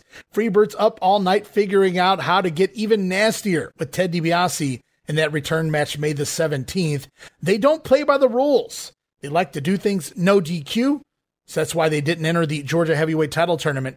Yet somehow they were in the tag team title tournament, but I guess we'll just move on from that. In fact, knowing that Tommy Rich is in the tournament, Michael Hayes offers to put up the $10,000 bounty that he has on Rich into that tournament, meaning anyone who can take Tommy out during the tourney will get Michael Hayes' 10 grand on top of potentially winning the title and that additional $5,000 tournament prize. And that even includes Dusty Rhodes as a potential bounty collector. They're planting seeds. Will Dusty do the deed? Hey, you might as well because now Tommy Rich is impeding on the popularity of Dusty Rhodes. Another reason which that title reign had to be hush hush because no way Dusty's going to allow that to happen. Right. So uh, he's the top star on TBS, whether he's there or not every week. Whether he's, he's there the or not, right? Star. That's right. So Michael Hayes uh, basically throwing his ten thousand dollars into the pot, trying to make give the tournament even an extra uh, oomph, if you will, here. So now not only do we have the Georgia Heavyweight Title tournament uh, upon us, a new champion going to be crowned, but there's a storyline within the tournament that is someone going to take out Tommy Rich on the way to the finals. We'll have to wait and see how that plays out. As the show goes on, it's Ted DiBiase in the ring, scoring a win here over Gypsy Joe with a figure four leg lock in just three minutes. And during the matchup, DiBiase's wound from the Omni, his forehead wound, where he had uh, bladed from that steel post shot on the outside from Hayes, uh, it reopens. Uh, uh during this match, so DiBiase actually bleeding during this match, and we get the blue dot of doom over the face of DiBiase as we head off to a promo now. Gordon Solie standing by with the man himself. Here's Ted DiBiase. Let me get uh, Ted over here for just a moment or two and talk to him because we do have some other things to talk about. Ted, first of all, uh, congratulations. I think Gypsy Joe has uh, proven to be one of the toughest in the profession today. Very tough. As you can see, this laceration on my head has opened up again. It's a very deep cut. And Hayes, just one more thing. One more thing that I've got to think about concerning you. Gordon, I understand you got a VTR. Right. We're going to go to the... What happened last time? Precisely. Let's do that at this point in time. Let's move back to the Omni and uh, to take a look at the situation as it occurred. And uh, as you catch your breath, Ted, uh, feel perfectly free to uh, lend your comments. Well, Gordon, well, I hit the ring that night in the Omni. I was one fired up man. I I was like a racehorse in the starting gate getting ready to come out, and I was going to let everything loose because I had a long time to sit and think about what these people tried to do to me. They didn't try just to beat me. They tried to end my wrestling career. Right here, he tried to run me into that post. I came around and hit him. When I realized, I looked down, I saw all the blood. I saw Michael Hayes, and it just, I went crazy right here, Gordon. I just lost all control of myself. It was like, you've heard of temporary insanity. Well, that's the way I felt right there. If I got my hands on him, I was going to do some serious damage. And now I'm getting a couple of shots on him right there. He was in trouble here, Gordon. He was in desperate trouble because he was in the ring right there with two men that he has hurt badly in wrestling A few men that want to do some damage to him. I was going to try and break his leg right here, Gordon. Well, I can certainly understand the deep-seated feelings that you have, and uh, certainly uh, those of the junkyard dog as well, because he too has felt the uh, the pain of injury uh, from uh, the fabulous Freebirds. I'd like to right now take a moment to remind all of you once again, of course, that uh, Championship Wrestling returns to the Omni in Atlanta on May 17th at 8 p.m. That'll be Sunday, May 17th, and there will be a Georgia Heavyweight Championship title tournament night. $5,000 going to the winner plus the Georgia Heavyweight Championship belt. And those contenders who have already entered are Dusty Rhodes, Iron Mike Sharpe, Mr. Wrestling 2, Tommy Wildfire Rich, Ray Candy, Bruiser Brody, over 320 pounds. In addition, Greg Valentine, Ken Patera, uh, Mike Boyer, Bill Irwin, and many, many more. And, of course, uh, obviously, uh, the gentleman who's with me right now, Ted DiBiase and the Junkyard Dog. No time limit, no disqualifications against the fabulous Freebirds. Gordon, this is what I've been waiting for. You know, I heard Michael Hayes out here. I heard you running your mouth, Hayes, saying that no disqualification matches are your kind of match and how you were up all night last night and you feel nasty. You stayed up all night thinking about what you could do to me. Well, Hayes, I stayed up all night for five weeks thinking about you. And I went through a lot of pain and a lot of agony, first recovering from the neck injury and then getting this neck back in the shape it needs to be in to get in that ring. And that's a long time, Hayes. That's a long time to think about a man who tried to end your wrestling career. And that's how long I've been thinking about you. Well, now the rule book is out the window. You know, you got another shot at me. You put a few more stitches in this head. Well, Hayes, if I had to do that 50 more times, I'd do it. Because each time I get a little bit closer to you. And I know, Hayes, I know that you're thinking about it. I had you down last time. I was that far from blocking that figure four on your body and breaking your leg. Each time it gets a little bit closer. Well, this time, Hayes, there's no rules. Once we get by those two goons of yours, I can pick you up and I can drop you on your head five times, six times, ten times, whatever it takes.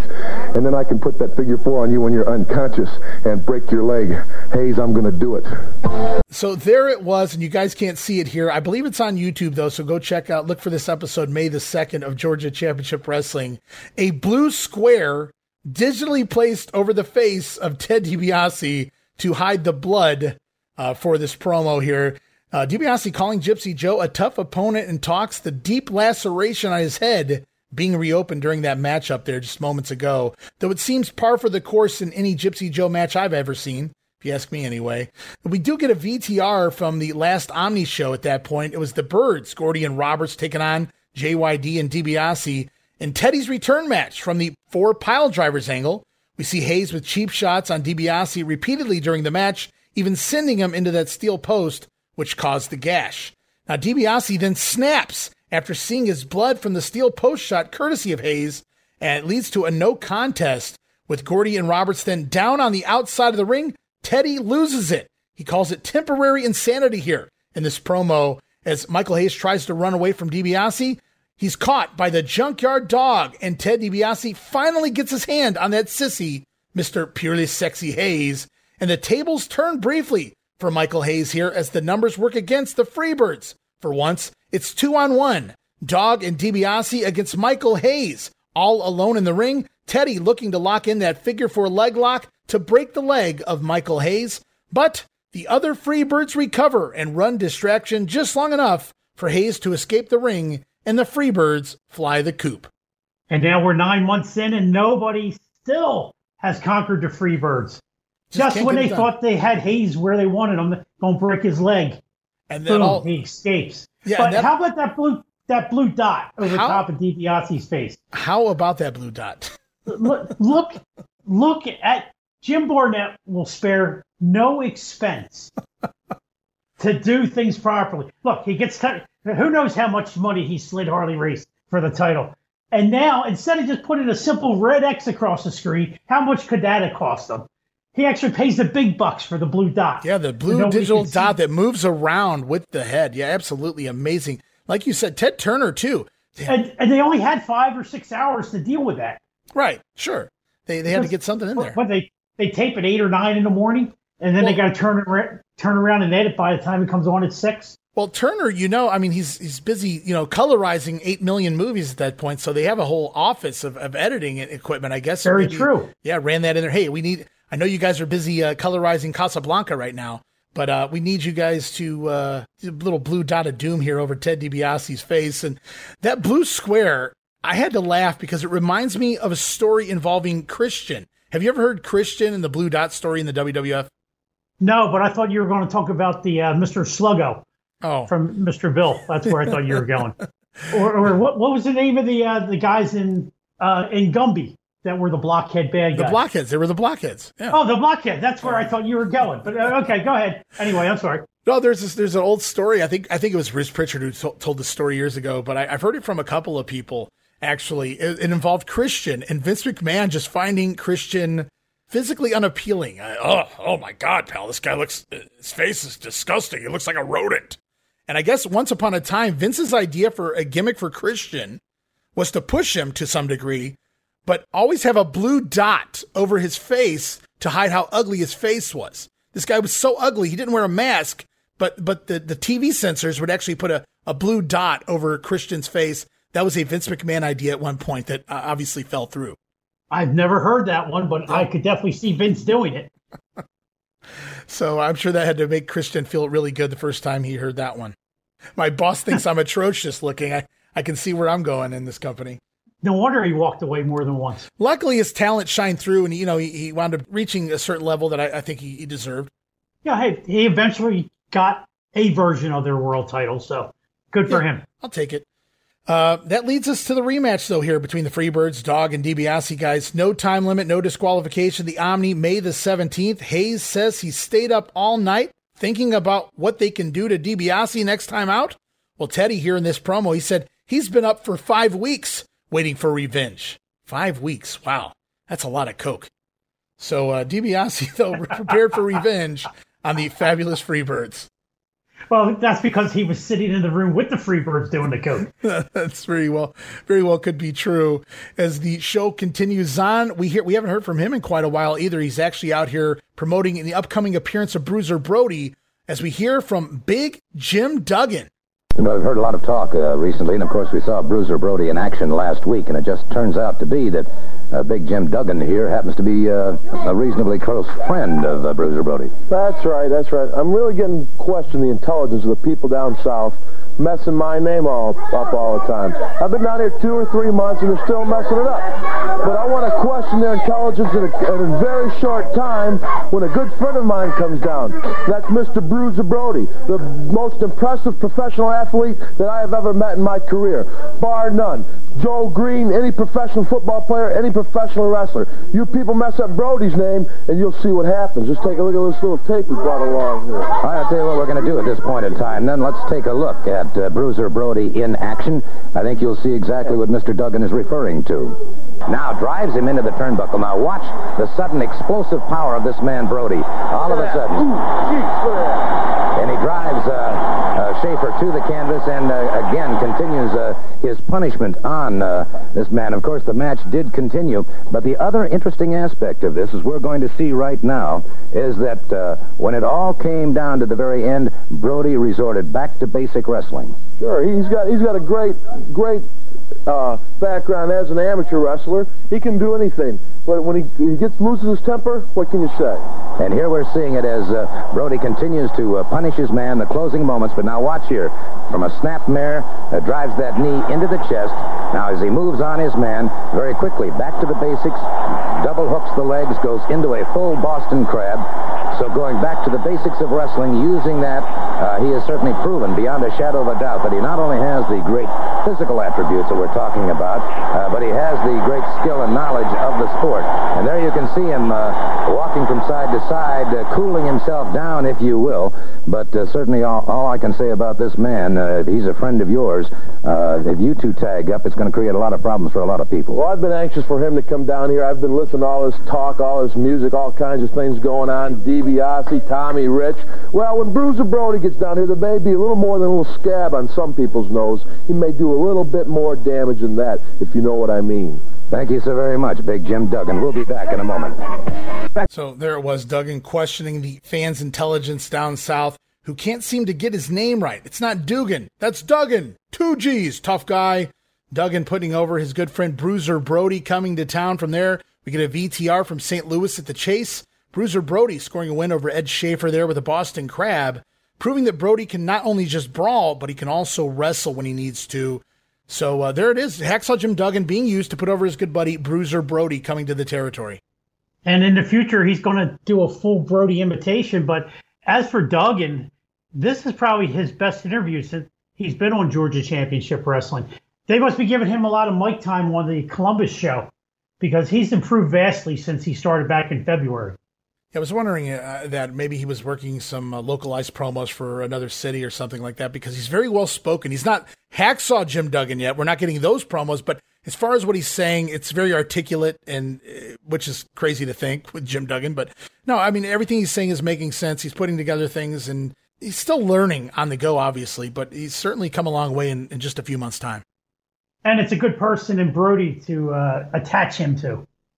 Uh, show rolls on from there. This is this cracked me up when I saw this. Freddie Miller stops by to announce all of the upcoming cards for the next few weeks, all the shows everywhere we're headed here in Georgia. And boy, he does not shit around. Again, I laugh just thinking about it. Freddie Miller, he hits his points. We're in Rome, Georgia this day. We're in here this day. We're in here, Talladega, Alabama. Literally runs through the lineup and then runs off camera. Runs off camera. I mean, talk about not trying to waste any time here on TV. Freddie Miller does his job and gets the hell out of there. Do you have any idea how long Freddie was on TBS? Does he go back Ooh, to the uh, to the wrestling war? You know, I did a lot of research on Freddie several years ago, and it's just kind of laid dormant, and I don't remember. I'm sure if I just pulled up my Freddie Miller notes, yes, I, yes, guys, I have Freddie Miller notes. Um, I'm sure if I pulled them up, I would have an answer for you pretty fast, but unfortunately, I don't have them on this laptop, so I can't pull them up that fast. But that's a good question. Uh, Freddie Miller was uh, how long he had been there. I feel like he'd been there for quite a while. Freddie Miller yeah, I mean, lasted I, the test of time because you talk about, you know, he, he, the Black Saturday taking over with the WWF and, and beyond from there. Yeah, he stays around a good year or two into the WWF run. So he was, I'm going to say he was probably a TBS employee, not so much a, a Georgia Championship Wrestling employee. I think that's what it was. He worked for the station more so than the actual company. Yeah. But Freddie clearly loved professional wrestling, loved being around it and a part of it, and just doing what little he you know could do do with a Sunday show and plugging these events and things. So it was always cool. Always loved Freddie Miller. Be there. And you look forward to hearing that every Saturday because you knew what you were watching when you heard it. That's right. As the show rolls on, we're going to finish up our number one here of Georgia TV. Mr. Wrestling 2 defeating Ken Timbs. Ken trying to shift Mr. Wrestling 2's mask try to blind him there to gain an advantage, but it only pisses off the already grumpy number two. And the million dollar knee lift time going to get the win four minutes and 45 seconds. You don't mess with Mr. Two's mask. He's made that clear in the past. And you know that that knee lift had a little extra oomph in it. you, don't screw with this, you don't screw with the mask. I mean, especially enhancement talent. You don't screw with the mask. I mean, look look how Duggan got punished when he, he came off the top rope with the knee. The flying knee lift, right? there you go. And uh, we're gonna we haven't got there yet. It's later in the show, but we're gonna see Ken Timbs' brother Ed Timbs in action, and something similar takes place there. And we'll touch on that when we get there. But here we are, the end of hour one. And as we're reminded that beginning next week, listen to this one, Jamie, the Saturday night programming will change from 6.05 to 5.30 p.m. And the Sunday best of show will also change from 605 to 530. I wrote at this time I wrote before I did my research with the IWL I wrote baseball related question mark perhaps I'll have a little more on this before we finish today's program. But uh, the story uh, that I see, and it could very well be true, uh, short term anyway, is the IWL wind up having TV at 5:30 p.m. leading into Georgia, not on TBS, but still it seems odd that the minute they get TV, that GCW changes their time. It's kind of like the uh, the old Raw Nitro war where they kept pushing the time back a few minutes to start right, a little earlier. Exactly. It's uh it's kind of crazy to think was that really the reason? Because I when I first did this, I just assumed, eh, baseball. But uh, maybe maybe there's some merit to that whole thing. And they probably weren't really worried about the threat of the IWL. I mean, it's Thunderbolt Patterson, after all. I mean, stuff I've heard about him over the years. But you don't want to take any chances. So if, if you can make a slight adjustment and everybody's happy with it, make the adjustment. Yeah, I just thought it was funny because it's not even Turner time. They're not going to 5:35. They're going to 5:30, exactly when the IWL show show would start. Very interesting, anyway. Something to think about, guys. And we'll talk more about the IWL here in just a little bit. But first, we'll close out this uh, episode of TV. In action in the ring now, it's Robert Gibson scoring a win over Bobby Garrett with the Gibson leg lock. Always love that move. Scores the pinfall in seven minutes and 45 seconds. A bit long for a squash. But uh, Bobby Garrett holds his own here, has Gibson in trouble. They have a fun little TV match. Robert Gibson picks up the win. That's followed up by our first, at least to my recollection, our first promo from Robert Gibson. And I actually grabbed the audio from that initially, Jamie. But for the first part, the crowd's so loud, I don't know why, that you can't really hear Gibson. And by the time you can, it just sounds like a bunch of mumbling. Now, I thought maybe it was the audio, but Gordon Solie comes through just fine. So really it was just Gibson's promo, kind of mumbling his words, and I really couldn't understand anything. There was really no point in playing the audio here for anybody, but Gibson does talk about playing by the rules, at least according to Gordon, and uh, more mention of brother Ricky Gibson, who is also on his way to the territory. Yeah, I mean, Gibson's only been in the business two or three years at this point, if that. I think he, he probably hasn't at had least by seventy-seven. okay, so well, four years. He's always been teaming with his brother up recent times. So his brother's probably been handling all the interview stuff, and he hasn't had a chance. Uh, much, much like Duggan, you got to start somewhere. You got to start getting those interviews in, just like Bobby Eaton also. What a parallel five years later, four or five years later, with Robert Gibson and Bobby Eaton. They're yeah, going to be two of the biggest stars on TBS in five, within four years. Yeah, you look at all these guys. Uh, maybe they didn't get their start here. Maybe they didn't cut their teeth here per se initially. But uh, these these early years are very important to be able to get this time is is important to what they will wind up becoming down the line. And this is probably why possibly his work here is why Bill Watts brings the Rock and Roll Express in. I know they were part of the big trade, but that's probably why he took Robert Gibson in the trade because he already had some experience with them through this short run in, in Georgia. Yeah, the Gibson boys. Uh, so uh, the show rolls on, and after making the trip all the way from Japan to Atlanta, did you really think he'd only get one promo in? Jim Crockett returns for the second time tonight. It's certainly a pleasure to have back with us at this particular time the president of the National Wrestling Alliance, the oldest and largest sanctioning body of professional wrestling the world over, Mr. Jim Crockett. Jim, uh, where does this put Tommy now in regards to the world title?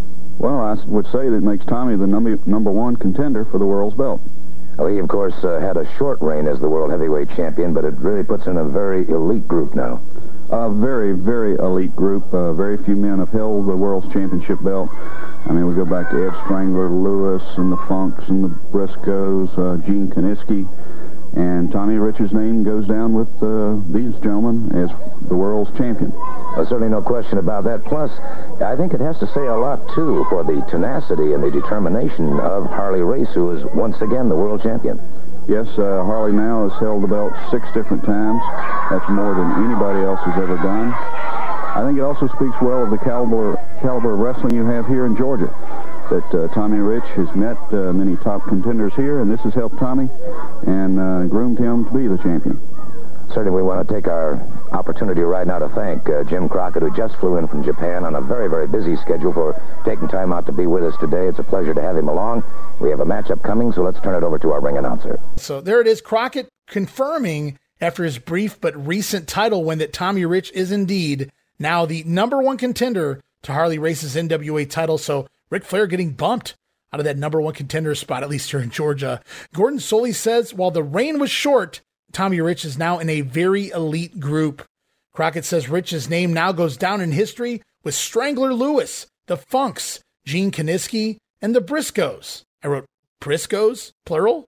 I don't remember Jerry ever being world champion, but they talk about the tenacity of Harley Race, who has now held the world title more than anyone else. They also talk about the caliber of wrestlers here in the Georgia territory, with Rich competing against them each and every night, essentially groomed Tommy for the moment to become the world heavyweight champion, putting over all the talent here that made Tommy a better wrestler, made him, enabled him to become the world champion. Yeah, and he has faced the who's who his entire time in Georgia. He, begins in that tag team with Rick Martel, progresses on with Tony Atlas as a partner, and the unlimited amount of heels that he worked with that that helped teach him along the way. Yeah, and, so- and I'm sure even even Tommy would tell you that if not for that early experience, uh, he probably would have never gotten the push to the belt. It's just so funny that this unplanned or unknown world title change at the beginning of the week, you know, Jim Crockett had no idea what was going on. And by the end of the week, the title had changed twice. Crockett comes back from Japan, and now he's cutting multiple interviews here on uh, Georgia TV. It's just, it's funny to see how this whole thing plays out.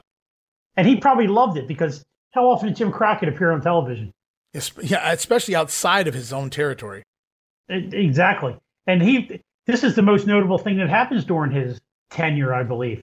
Yeah, and he's the most notable, you know, uh, figurehead. He gets to play figurehead president rather than just promoter Jim Crockett of the Mid Atlantic territory. Here in Georgia, he's big man on campus, if you will.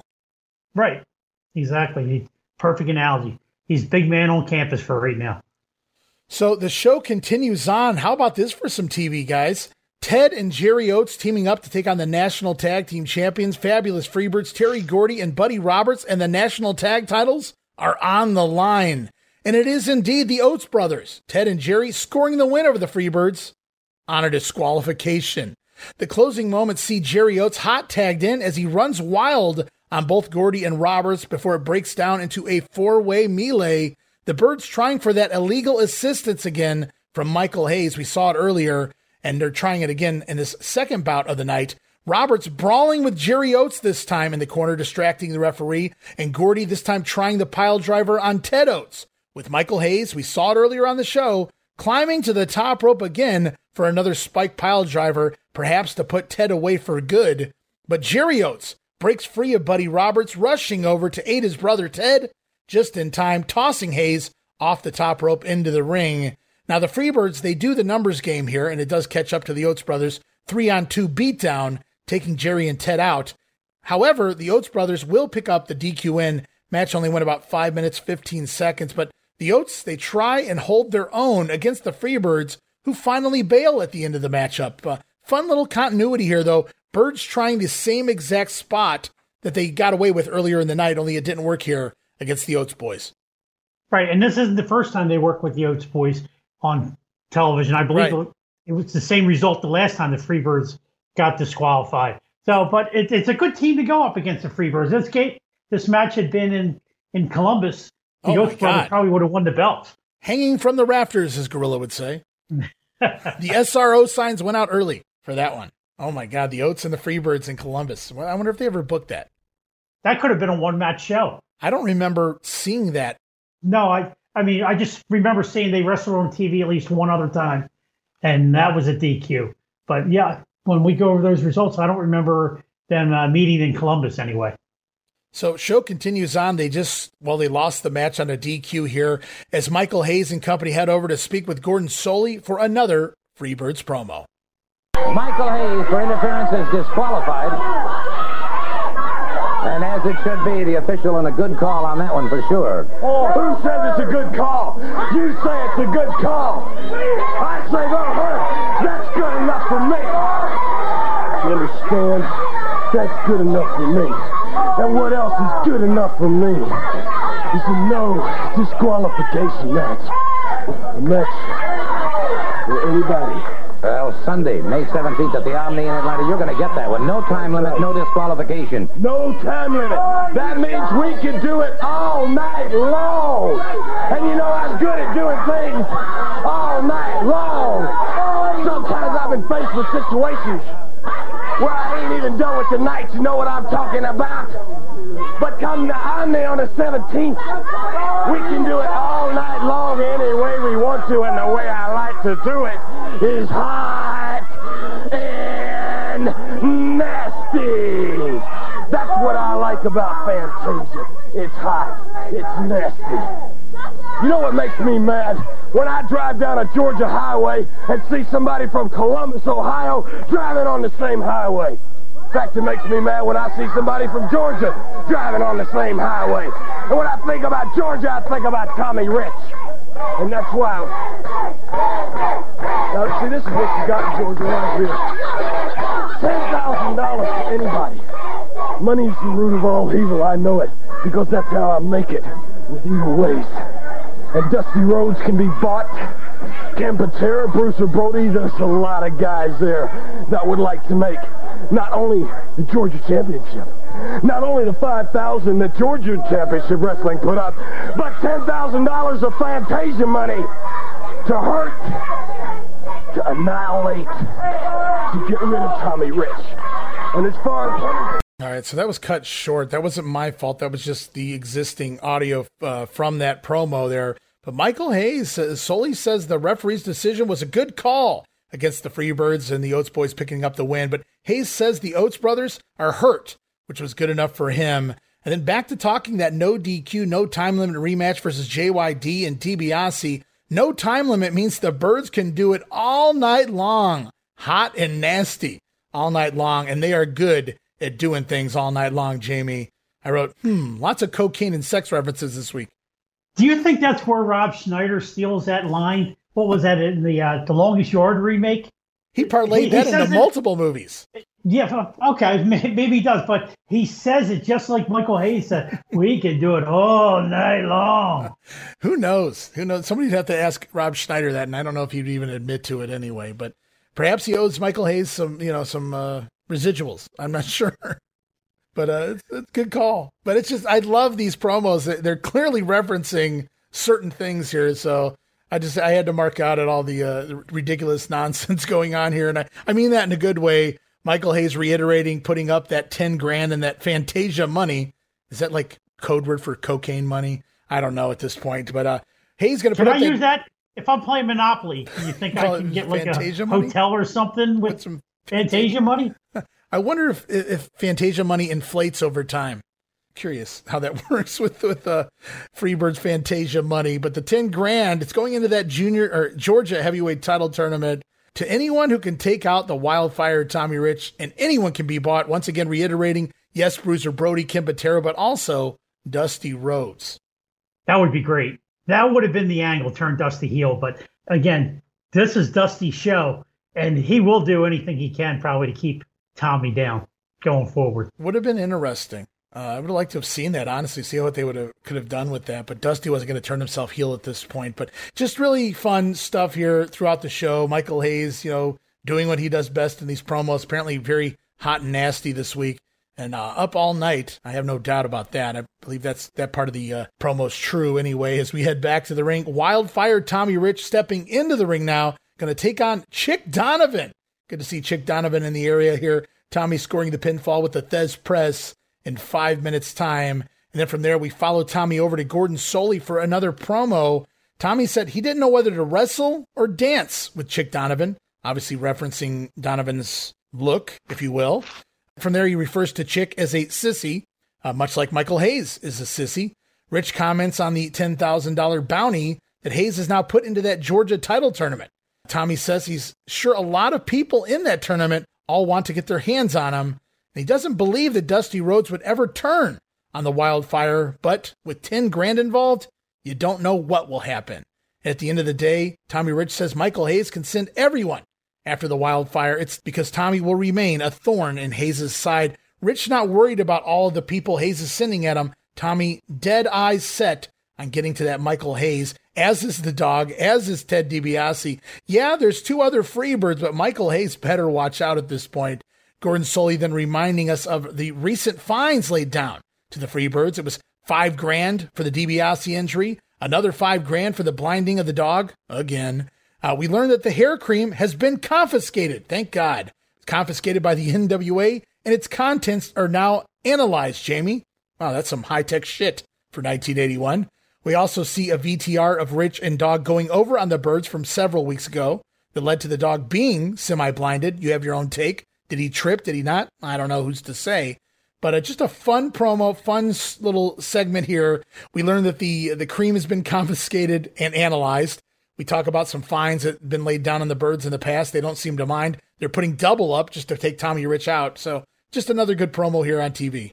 And more evidence that the cowboy is still basically in charge. That's definitely Cowboy and uh, Buck Robley also at this point still.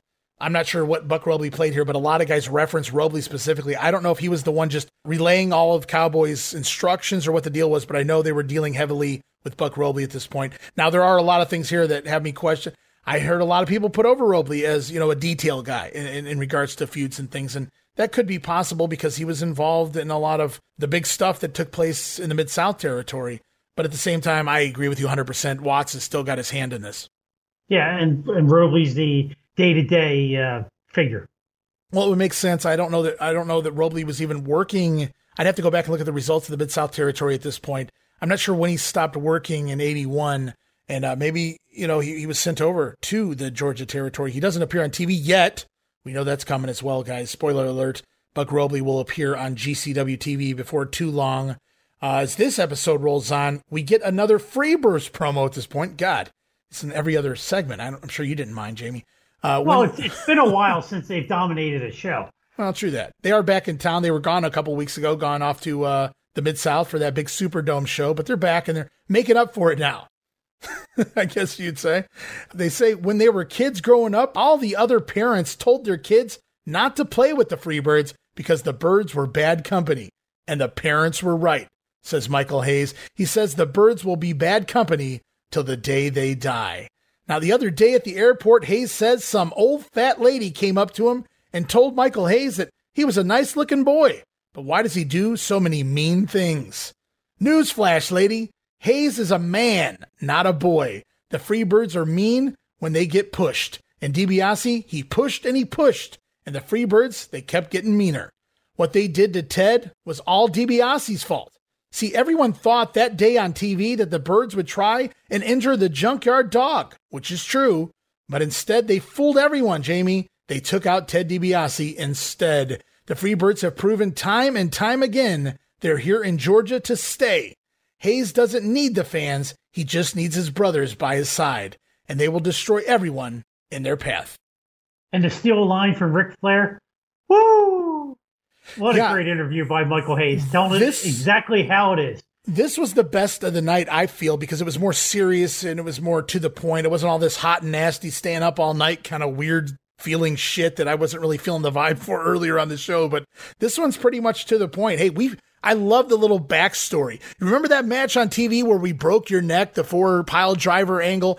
You guys thought going in, we were gunning for the dog, which we all thought. I thought, and I even knew it, it was coming. Instead, they turn the tables and they go after DiBiase and take him out instead of dealing with the dog. They would get to him at a later date. But I just I love this promo here. Michael Hayes very deliberate in what he had to say, and the Freebirds continue on. I can't believe they've been here this long and still dominating as heels. Nobody's got the best of them, not once yet. The only problem with this promo, it's about two weeks too early. I can see because normally they cut a promo like this right before the show, right? And and every time that they have, whatever they've said has come to fruition. So we're just about done with this episode of TV. Got a couple of matches and a promo left here. Later on in the card here, it's French Angel teaming with Jim Duggan on television. I wish this match was out there. Duggan and the French Angel, Frank Morel, scoring a win over Mike Jackson and Paul Levin. Also, DiBiase back in the ring. Wonder if he had the blue dot again this match. I couldn't find it, but I got some details anyway, thanks to Mr. Walt Wilansky. DiBiase scoring a win over Ed Timbs in this match. And remember, it was Ken Timbs earlier on in the night pulling the mask of Mr. Wrestling 2? Well, this time it's his brother, Ed Timbs. He tries going for DiBiase's neck here. like Brother Ken did with Wrestling 2 earlier. Same outcome. Pisses DiBiase off. DiBiase takes him to task and picks up the win with the figure four leg lock. Yeah, bad move on the Timbs brothers on this particular. Guess he wasn't watching Brother Ken earlier. Didn't learn the lesson. No, he was probably trying his his uh, Avenger mask on. Very well could be. Uh, we're going to close out this edition of GCW TV. Another Ted DiBiase promo. DiBiase pointing out that it's no secret that everyone knows about his neck injuries, and he's doing his best to keep people away from it. But everyone is gunning for that injured neck, just like Ed Timbs just tried to do. Timbs going for Ted's neck only got DiBiase's adrenaline flowing. Take that, Timbs. Ted heard Hayes out here running his mouth earlier, but he's proven there's no quit in Ted DiBiase. Now, I'm not sure how hard Ted was dropped in those pile drivers because he only recalls three pile drivers here when he's telling this promo, Jamie, when there was actually four. You'd think he'd remember that part of the angle. Well, he did suffer a severe uh, concussion with it, so he forgot that part. But still, DiBiase's cutting the best promos of his Georgia run right now. Yeah, I was. Yeah, I, I'm glad you said of his Georgia run because that really specifies where he's at right now in the territory. It's unfortunate. These are the promos he needed to be cutting months ago when they were building him, grooming him for a world title one, uh, win. And unfortunately, you know, Robert Fuller has the book and politics come into play and things don't shake out the way they need to. But you're right, DiBiase, very uh, much like Hayes's promo right before his, very deliberate here, explaining the situation, and he sounds very serious. You could see that the Cowboy hasn't totally given up on a possibility of a DiBiase right. title. No, DiBiase's still in the forefront, absolutely. Because it's setting up that when the Freebirds are eventually going to go down, DiBiase's going to be the man that takes them down, and that's what's going to project him into the uh, next stratosphere. The only problem is there's, uh, as pe- people already know, there's a certain 280 some pound blonde hair guy that's not going to allow that to happen. Only 280 some pounds? I think you're being generous. Uh, but the uh, show. I thought at that time Dusty was still under three. Yeah, you're you're probably right. I was trying having a little fun there with Big Dust. That's all. It's a little fun, baby, if you will. Go to the pay window. Dusty Rhodes, American Dream. He'll be back here soon. We know he's in that tournament, but uh, we, that concludes this edition of Georgia TV. And then from the best of Georgia Championship Wrestling, the Sunday edition with Freddie Miller, a little bonus promo here this week, Jamie, conducted by Freddie Miller, standing by with a wildfire, Tommy Rich. Our Rich, congratulations. You won it at Augusta, and it's great. You know, thank you very much, Fred. You know, just like a dream come true. The biggest thing that ever happened to me in my life, you know, and even right after the match was over, I knew that I got to one, two, three count. But when I come up off of Harley Race, you know, I, I still, I, I, don't know if I just didn't realize it or could, couldn't even comprehend it. I don't, I don't know. Just like I said, you know, I'm all fired up, excited, you know. And I just like to think, you know, I'd like to thank all the people, you know, they've uh, been with me all the way. You know, I said home is where the heart is, and there's no doubt about it. Georgia is my home, and, and you know, I want to represent the belt for the people. And uh, this isn't just my belt, it's the people's belt, too, because, you know, without them, I wouldn't be where I'm at today, Freddie. Tommy, the first time in history anybody from Georgia ever won the NWA World's Heavyweight Wrestling Championship. It's got to be the biggest thrill, and rightfully so, of your life. Well, Freddie, you know what? What can I say? You know, I, it's the ultimate high of your life. You know what? You know, just like I said, my first dream was to be a wrestler. Then, you know, I become a wrestler, and uh, then then I shot at Harley Race and I didn't do good and, and I wrestled him before and I thought it was the end of everything. You know, just like I said, I, I went home and uh, I thought I'd never have a chance again and I come back to Georgia and I got my chance and uh, with the people was behind me all the way and there wasn't, you know, after it was all over and, and when Ronnie West grabbed my hand and raised it up in there, you know, Freddie, I knew it was there. I knew I'd finally got what I'd been working so hard for. Yeah, they said there were tears of joy in the uh, eyes of those people in Augusta. Well, listen, folks, jubilation is deserved for this man. And, of course, we'll be back with... In fact, you're the first match. You were scheduled here the first match today anyway, so it's quite a day on Best of Championship Wrestling. And there it was, a very giddy Freddie Miller, almost like a mark, uh, excited for Tommy Rich's recent world title win, talking a little more about Rich's recent world title quote unquote run and uh, obviously losing it back to Harley Race. But Tommy in line as the number one contender. Just so fun to hear Freddie Miller be part of the show. I wish more of the Sunday stuff from this time period was out there. And you know, now that I played this back, I got to me to think a little more about Freddie Miller's time. Now, I don't really remember when he gets fully involved with the Georgia wrestling stuff. But I, you're right about the local, the TV and stuff, because I remember he hosted like a local dance party type show and things of that nature. Can you imagine Freddie Miller hip on the uh, latest 80s craze? I don't know about that. Well, I could definitely see him in the 70s with that I hairstyle. I could see him having fun. That's for sure. Freddie Miller knew how to have some fun. Dick Clark Jr. oh my God! So yeah, there it was. I was happy to get a Freddie Miller. I, it was a Tommy Rich promo, but to me, I'll call it a Freddie Miller promo. It's a shame we never got a dance show hosted by Cal Rudman and Freddie Miller. Oh my God! And I was just thinking of Cal Rudman when I mentioned that too, because even though Cal Rudman doesn't look like he'd have his pulse, you know, on music industry, go Google the man, guys. I mean, th- that guy was the music industry. They, there was a, a time apparently where he said if something was going to be a hit or not, and it was or it wasn't. He made that call. So that it's insane to look at Cal Rudman and know that, but he obviously had a passion for wrestling and he stayed involved there in your area. Yes, the, the beginning of the Rock and Wrestling connection. I was the Philadelphia Spectrum and MSG doing interviews, and then eventually he gets the the Spectrum job with Dick Graham, call play by play until they uh, replace him with Gorilla. Right. Yeah. And I, I, just remember one fun segment. I don't remember what the match was. It's been years. It could have been against Muraco. I feel like it was Orndorff, but there's a match with Tony Atlas where Tony Blades, and he's working hard to get the juice to come out. I mean, he's working hard to get it out. Finally, Tony has some blood on his face and he takes a bump out to the floor. Cal Rudman gets up. Oh, honey, come here. And he wipes the fucking blood off of Tony's face. And Tony, for a split second, breaks kayfabe. And just this rage comes over his face and he like shoves Cal Rudman away. Like, this motherfucker just got rid of all the juice that I just freaking worked to get. Uh, you know, oh my god, he was so enraged. And Rudman thought he was like, you know, doing Tony a favor, obviously, and trying to wipe the blood off of his head for him. But it was just so funny, and I, it's been years since I saw the match, but I, I'm gonna have to go back and try to find that one again. Yeah, and you could see Freddie Miller playing the role of Cal Rudman. Absolutely. He, if there was a movie and Cal didn't want to participate, Freddie Miller could easily have played Cal Rudman in a movie. That's. I mean, that's, I, I, used to love the Sunday shows. I mean, I know Gordon did a lot of them, uh, the the best of shows. Yeah. But just like this one, every now and then you'd have Freddie and yeah, just uh, I mean, Gordon was uh, maybe quote unquote under the weather or something along. Yeah, I lines. wouldn't pay attention to the matches, but I would love those in between wraparounds, uh, like this one. And uh, from what I could gather, Tommy was on the entire show. It was just him and uh, Freddie right doing the wraparound in between the matches. Yeah, yeah. So it's a it's pretty unique and, and, and, interesting those Sunday shows. A lot of people don't even know that those existed, uh, but they they did, and uh, unfortunately, there's just not a lot of it out there. You know, it's a little substandard at times. Some of the promos, there's no crowd in the audience for the promos. So yeah, that's where where it was for the Sunday show. But I don't know about you as we close out this edition of TV, but the show it felt kind of light this week as far as stories or, or, talent goes, I should say, because Tony Atlas gone from the territory. Steve O, your champion, still in Japan. Junkyard Dog, presumably doing some Mid South. Uh, no VTR promos from any of the guys in this Georgia tournament. It was just like the Birds Rich DiBiase show this week, which is fine, but for two hours, it's I wanted a little something different, I guess, and it just felt like it was just a rotation of those guys. Well, they were trying to make make this the Tommy Rich show.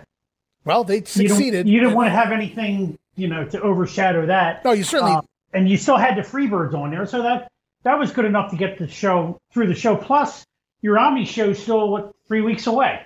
And I did edit the uh, well, actually, your Omni show's tomorrow night, but it's a different promotion running that Omni show, which oh. we're going to get to in just a minute. Uh, I know what you mean, and yeah, it's just it's still a few weeks off. But uh, yeah, it's just I don't know. Something felt missing for me. Like there, I felt like there needed to be one more moving part in the show. I get what you're saying. They needed to get this Tommy story over. And I want to be clear, guys. Go watch this episode of TV because and it's out there. It's on YouTube. Uh, especially that matchup between Race and Rich. Now I did edit that audio down, so it's a lot longer. There's at least five minutes of the match shown. So you go check it out. Watch Tommy Race win the world title. I don't know if there's any footage in Gainesville. I don't know if they brought a camera to Gainesville. I don't know if they, they cared as much about that match, Race winning it back, as they did having footage of Rich going over. But we get to see Tommy Rich win the title anyway as we roll on later on that evening, May the 2nd, Chattanooga, Tennessee Memorial Auditorium. Bobby Garrett over Pat Rose, Ted Oates defeating Ken Timbs, Jim Duggan over Mike Jackson, Freebirds Gordy and Roberts over DiBiase and Wrestling 2 on a DQ, and Tommy Rich in the main event defeating Nikolai Volkov. Apparently, the big Russian now in the company. Nikolai Volkov doing the job right away to Tommy Rich here as we roll on to Marietta, Georgia, May the 3rd, Cobb County Civic Center, Roberto Soto over French Angel, Robert Gibson defeating Big Jim Duggan, Nikolai Volkov picking up a win over Jerry Oates, and Marietta wasn't Columbus, so I'm not as uh, shocked. And then the main event, it's DiBiase teaming with Tommy Rich, hell of a team, to defeat Gordy and Roberts, the Freebirds, in the main event there. Yeah, I guess Volkov, uh, I believe he was on his way to Mid Atlantic at this point, so he was probably just stopping off for a few shows, get a couple uh, paydays in, and then work his way north. Yeah, Nick, Nick I think he's uh, heading up, like you said, to Crockett. He's going to be there probably for the duration of the year. I think he winds up leaving by the end of 81. Crockett uh, even does a little bit of that Knoxville stuff for uh, Blackjack Mulligan, Ric Flair, and those guys. But uh, that's uh, that's another territory. So we'll stick here in Georgia. And while Georgia Championship Wrestling was running Marietta on Sunday, May the 3rd, there was another territory running the Omni that same night. That promotion, guys, the International Wrestling League, sometimes also called the International Wrestling Legion, the IWL, promoted by Thunderbolt Patterson and one of the originals to expose the business on a national level, talking about Jim Wilson. And to talk the ill fated IWL of 1981, Jamie, we have to go back much further to the inception of the IWL, which actually took place back around 1974. Now, I'll say this up front. Most of the inside details here, guys, comes from Jim Wilson's book. Yes, the same man that was blackballed for exposing the business because he claimed he was already blacklisted for not performing favors for one Jim Barnett and also trying to run against NWA shows back in the 70s. And no doubt, after he did expose the business, if he wasn't blackballed before that, he certainly was after. Now, at the end of the day, as a fan, Jamie, my personal perspective of Wilson from a pro wrestling standpoint only, he was, at best, an adequate body in the ring you may throw in a preliminary match, but he had zero personality, zero charisma. But in his world, he was screwed, blackballed, railroaded, and prevented from success as a wrestler and then as a promoter twice here at this point now by 1981. And I'll let you guys be the judge as we continue to tell the story here. But I will say, even if half of what Jim Wilson says is true, I mean, it is business, but it's very interesting. So uh, we're going to go back now to 1974, Jamie, the first attempt at creating the IWL right after the NWA and Jim Barnett were able to put down Ann Gunkel's All South promotion, the original Georgia War. Wilson claimed the IWL's first takeoff was thwarted by the NWA, Jim Barnett, and even Ted Turner himself. Now, that IWA, they ran a show in 1974 at the Omni in Atlanta, which saw fans locked out during entry.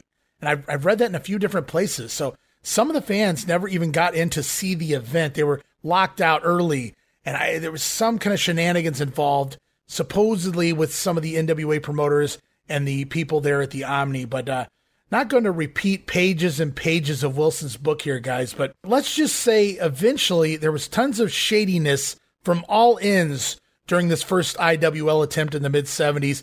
False promises from backers, uh, reports of wrestlers being hired to work over Jim Wilson. One of the names was actually Harley Race, who was uh, supposedly hired to beat down Mr. Wilson.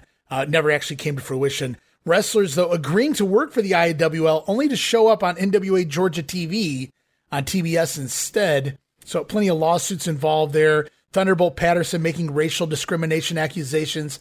Needless to say, the first attempt at the IWL went belly up. Well, interesting. This is all brand new information for me. I didn't even know the IWL had existed. I never saw a thing about it uh, that's sticking in my memory anyway until I started going over all the uh, Georgia results in 81 when we first started this project. That was the first time I'd ever seen anything about it. Yeah, I had remembered Thunderbolt Patterson ran a uh, promotion around this time. I don't remember the, the call letters per se.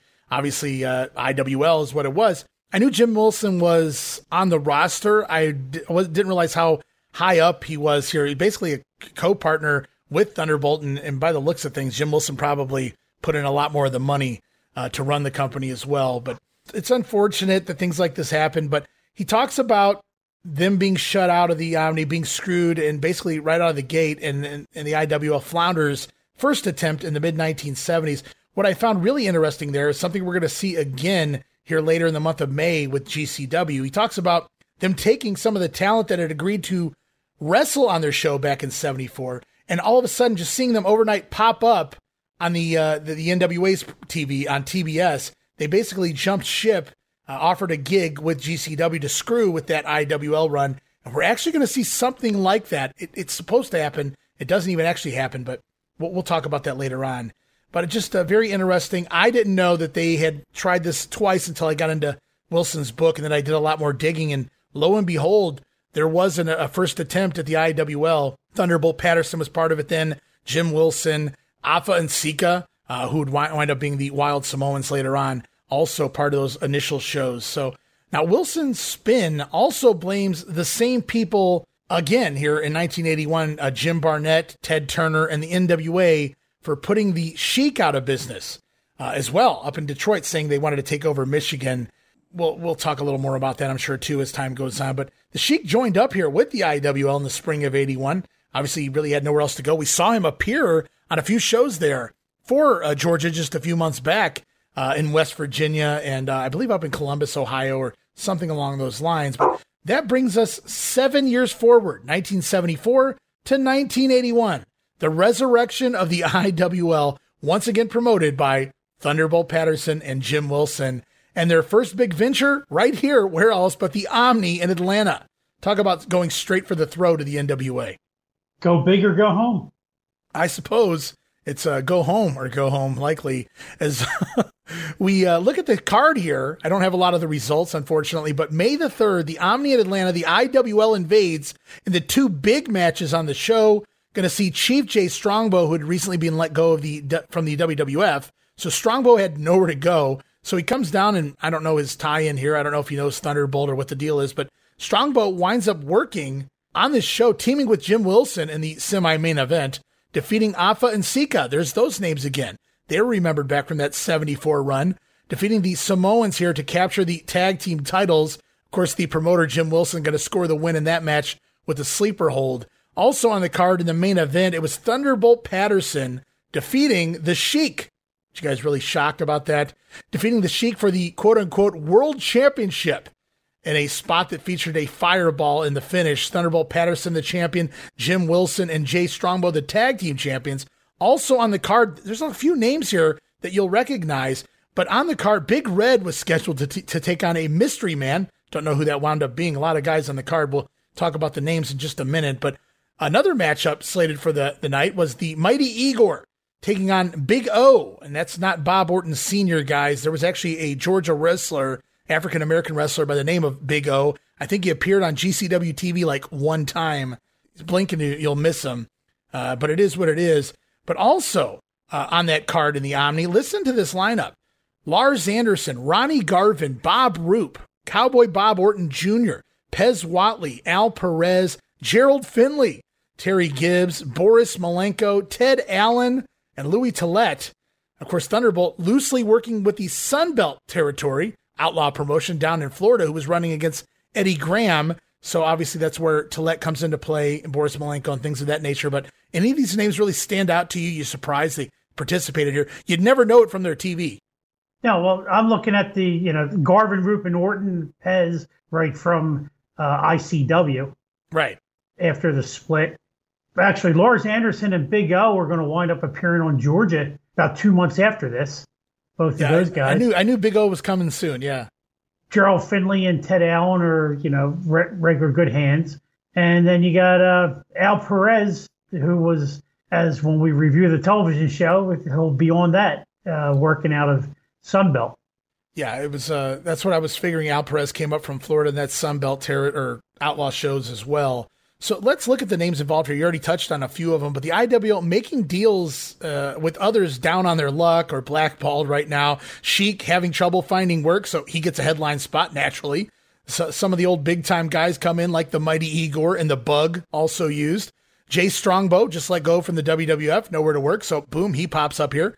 Like you said, Poffo guys, ICW workers, Bob Roop, Ron Garvin, Pez Whatley, Bob Orton. Also, friends friends from the original IWL, Sika and Afa back, Lars Anderson, Big Red, Georgia guys, not doing anything right now. And then Thunderbolt also flew down to the Outlaw Sunbelt territory and worked TV there for Tillet and Don Curtis, who were the promoters there. And they, they got Boris Malenko and Tillet to come back and work their show. But also, while down in Sunbelt, and this was really interesting, Thunderbolt, Jim Wilson says this, and I believe this to be true. While down in Sunbelt, Patterson spoke with Austin Idol and Jimmy Valiant, who both agreed to come in and work the IWL. They gave promo videos that would actually air on some IWL TV shows to use for both guys. But when it came time to come, both guys were already magically uh, back in the NWA. Instead, Valiant went up to work a long run with Jim Crockett Promotions and Austin Idol eventually returning to Georgia soon after this and other places as well. Now, reportedly, another name who backed out also Abdullah the Butcher. But it's just really fun to see all of these names. And a lot of these guys were on the outs right now with the NWA, especially the ICW guys, but pretty cool. I'm not saying they could have done much with it, but you know, going back to the Omni show, the venue itself, it seats something like 16,000 fans, but they only draw 4,400 uh, which Wilson referred to in his book as a complete bust, uh, with a $14,000 gate when upfront costs were 25000 Wilson called it a financial disaster. That definitely sounds like one. I mean, if Wilson's the man behind this, why are these guys going broke on the first show? Why didn't they just start working some of the towns in the area instead of going right for the Omni? I mean, and the television show was horrible. I don't know how many. I, I, don't know. How they haven't many, even invented a word for what that television show was yet. I, I don't even know how many weeks they ran before this. I, I mean, judging on things, maybe they started on May second or May first for the May second show. That's right. how bad that show is. I mean, I'd like to think that was one of the early episodes because I, would like to think it got a little better than, than what we saw and, there. And, and, it is on YouTube, guys. You can go look up the IWL, the show we're talking about. It's the entire episode, something like 52 minutes long. And it's the it's the day before the Omni show, or right. even maybe that night. I forget which which way it is. But how bad could those other shows have been? I mean, it's and I've seen some bad independent promotions in you know since 1990. Sure, get television on Sports Channel America and things like that. Yeah, but they're not trying to run the spectrum, right? you know, not trying to run the spectrum exactly, and it's uh, even Dennis Coralluzzo knew his lane. Todd Gordon, ECW, he, he didn't go try to run the spectrum. He found his own little niche over there in, in the ECW arena. Whoever Jim Wilson's advisor was, if he had one, was just as big of, of a moron as he is to even attempt this. It's something you can say, I guess, in hindsight. Hey, I ran the Omni. Well, that's great that you did that, but it cost you uh, eleven thousand dollars to do it because you, you lost at least eleven grand, if not if not more. I mean, with advertising and things like that involved as well. But it's just crazy that, you know, right out of the gate, because we know the IWL was not around very long prior to the Omni show. May have been their first show, best I can tell, or one of their first shows anyway. And to go, you said go, you were joking around, I hope, they go big or go home, but obviously they, they went big and they do go home. So that's, that's what happens here. I agree with you. You know, build something up here if if you have anything to begin with. If they could have sustained the roster that I just read, maybe they would have had something. I'm not saying the level of uh, Tommy Rich, Ted DiBiase, JYD, and the Freebirds, but maybe they, they could have hung around for a while and, and had a secondary yeah. crowd at those smaller cities, especially, like you said, once Georgia forgets, uh, GCW forgets about those cities, they could have, you know, if they just hung around long enough, they may have, they may have had a stronghold over those uh, that area as well. Yeah, if they could have hung around at least two more years, because in '83 is when they start. Actually, late '82 they start bailing on a lot of the Georgia towns, that's why in 83, Ole starts up that, or is it Barnett? I guess it's Ole, starts up that Georgia Superstars circuit to, mm-hmm. to run the smaller Georgia towns while they're off gallivanting around in the bigger cities. Right, right, right. It, it just doesn't, I mean, look back through wrestling history and, and even in 1981, look back in wrestling the last 20 years. How many outlaw promotions ever were successful? Oh no, and I agree. And it's but uh, of all of the outlaw promotions, they, they these guys had uh, dollar signs in their eyes, you know, straight. They just figured if you build it, they will come. Well, they built it. You know, they didn't do a very good job with the structure, unfortunately. And I just, uh, I can't believe they, mismanaged their money, no doubt, right out of the gate. I mean, even Sunbelt didn't go try to run the Fort Hesterly Armory. Right. No. Or the Bayfront Center in, in St. Petersburg or, well, or the Orange Bowl in Miami. Let's put more context on this. We just saw Harley Race versus Ric Flair in the Omni the week prior. So people have already spent their money. Are they really going to come back the following week to see, you know, yeah, Thunderbolt Patterson had been a name in the territory. Okay, so there's a name. And maybe the Sheik's nationally known to a level where you're like, oh, I know that guy. It's the guy that throws fire or something like that. But outside of that, there's nothing on that card that's going to draw you anywhere near 16,000 fans. No, it, there was an independent group that started, I want to say, in either 81 or 82 in Philadelphia. They didn't go try to run, again, they didn't have television, but they didn't go try to run the Spectrum. They ran the Northeast uh, Armory in Philadelphia, but they were able to buy ad time on the WWF show. And the main team was um, the Philadelphia Freebirds. I've read about them. Yes. yeah, but you know they advertised that one show, but they they never did one again. But the point being, I'm agreeing with you. They didn't go try running the Spectrum right away. And if they were going to run the Spectrum, the Spectrum right. WWF was known not to run the Spectrum in September. You try to jump in at that point and run a show. I mean, now I understand Georgia's running every two to three weeks at the Omni, but wasn't the city auditorium still standing at that time, where it had it been burnt to the ground? Uh, that I don't know because I don't know when they got rid of that the building itself. But you have to think there was in, in Atlanta, a city the size of Atlanta, there was another venue that was smaller than the Omni that you could have been running Georgia, here. How about Georgia Tech University? I mean, they they have to. Even though Georgia Tech wasn't what Georgia Tech is today, they must have had a two or three thousand seat arena. You know what they should have done? They should have just offered to pay the Oats boys whatever they wanted and, and just take over Columbus. That's what they should have done. That would have been a bad idea either. I know uh, you're being facetious about it, but that would have been that would have made sense. That would have been made more sense than what they did anyway. Yeah, Certainly. exactly. So it, gets funnier from here, though, guys, because with the Sheik likely not returning, he did the job. And how often does the Sheik do the job? He took all of his belts with him. Those tag titles and that world title is actually his old U.S. title. So the Sheik takes all of his belts home with him. So the storyline apparently on TV following this was they claimed that while all of the baby faces were in the showers, the Sheik came in and stole all their titles. How how high quality production is that, Jamie? So they had a follow up show after this. Uh, TV follow up TV. Yeah. How uh, long yeah. did they run on on TV? Uh, at least uh, my understanding, a couple of months. Really? Okay. Yeah. Uh, it was probably for the best because right after the title wins, one half of the tag team champions, Chief Jay Strongbow, gone immediately after being promised to be used at an upcoming Georgia Championship Wrestling Omni show. More on that later, guys. It doesn't actually happen, but he is announced on GCW TV as coming back to the territory. So it's funny how quickly, you know, Strongbow's loyalty goes back to Georgia Championship Wrestling, and he was there last year.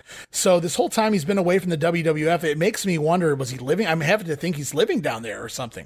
I thought I read somewhere that he um, did live down there for a good while, which is why he bought property and stuff after that run in '79 with uh, Ernie Ladd. Okay. Well, that would make sense. So, anyway, Strongbow, though, he wins the belts here in the IWL and almost immediately jumps ship back to Georgia Championship Wrestling. Doesn't even appear, so I'm not really sure what goes awry there. But they do manage to keep him away. Maybe they realize, oh, this place is folding. We don't really need you, uh, Jay. So we're going to cancel and, and, that booking. And, and to, to, bring up a similarity to the first IWL, as we just mentioned, if they're on TV for a couple more months, mm-hmm. no wonder Lars Anderson and the Big O show up on Georgia Championship Wrestling for at least one one taping. Right. Good call. Good call because with Strongbow immediately gone after debuting and winning the titles, it leads to the brand new tag team of Thunderbolt Patterson and Jim Wilson. Imagine that feuding with some variation of some masked guys called the Assassins. Who those guys were, I have no idea. But that feud, quote unquote feud, will go on through the course of the months of May and June. So there you go, two months of IWL action uh, in your town, maybe your town, guys. One of their biggest towns moving forward, unfortunately, would be Carrollton, Georgia. And I, and I say that I'm not ripping the fans in Carrollton or the city of Carrollton, but I say, unfortunately for them, that was their biggest town moving forward. But it also happened to be one of Georgia Championship Wrestling's smaller towns. So they were basically relegated from going from the Omni to the smallest venues left in the Georgia circuit. Now, In regards to IWL TV, we talked about it a little bit already, how it was structured and ran. Jim Wilson states in his book that they tried, but they couldn't buy 30 minute airtime. They were looking for 30 minutes of TV on TBS or even commercials to air during the 605 wrestling show. So they tried to sneak it through an ad agency after Ted Turner scoffed at the idea. But when they arrived to make the payment, they were told their spots could not air on TBS unless it was more than an hour before or after the GCW programming, per Ted Turner himself. So he's he's even helping out GCW at this point and having no other option with their Omni cards planned. That first Omni card, guys, the IWL broke down and agreed for a four week deal leading in to this May 3rd Omni show, uh, airing commercials an hour before and after the Georgia Championship Wrestling programming. I wonder how well that helped. Uh, as for IWL TV, it wound up on a small UHF station, rabbit ears, guys, channel 36 WATL. I've seen a lot of locals crap on it, one of the uh, shittier uh, channels in the area, I, I guess. Wilson claimed that Jim Barnett tried to buy them off the air there as well. I don't know why he would do that. We talked about GCW program going from 605 to 530. Well, I did find that interesting, Jamie. Wilson claiming they changed their time, first time in over 10 years, from 605 down to 530 to combat IWL, which was airing at 530 as the lead-in to the 605 programming. Now, I don't know if there's any merit to the time change, but still very interesting. Yeah, well, they end up doing that also. Um, they go back to 605, but I think they go back to 530 in the fall when they uh, TBS comes up with that college football tie-in. Yeah, I'm sure you're a huge fan doing, of that. oh, I was so. you know, I, I finally get TBS, and then it's bad enough I get stuck with those stupid Atlanta Braves. Now they're going to screw me with college football, SEC college football on Saturday nights, with complete with the college scoreboard cutting in on the half hours. That just sounded. Like we're, a, we're talking about IWL here. Oh, that sounded like a very PC Jim Cornette rant there. I loved it. I was I was popping for it over here. As Tracy Smothers would say, Jamie Ward is half hot. And we're going to go on TV co host here for the IWL show at one point, and I say one point like it ran for years, but no, but at one point, this was after after the Omni card, was Jay West. Now, if you recognize that name, he was the longtime GCW TV ring announcer. He was the ring announcer, but announced the guys uh, before the matches. A Big Red. I'm sure you saw this, Jamie. You love that Big Red Reese in there as the oh, co-host I'm of the IWL TV show. Too, and I, I love Big Red. I mean, he was on Georgia a couple months ago. We we covered him stopping in, and he's going to come back to Georgia when this is over. So at least they didn't hold it against Big Red. Big Red and that Holy Ghost splash. Oh, so I mean, he, and I'm not trying to be funny. Maybe I am, but he takes up so much of the camera. I mean, he's larger than life, literally and figuratively. Big Red, the smile and just the uh, the energy that he has, the happiness of, of, Big Red. How how can you be stay mad at that guy? Of course, he got back on GCW TV.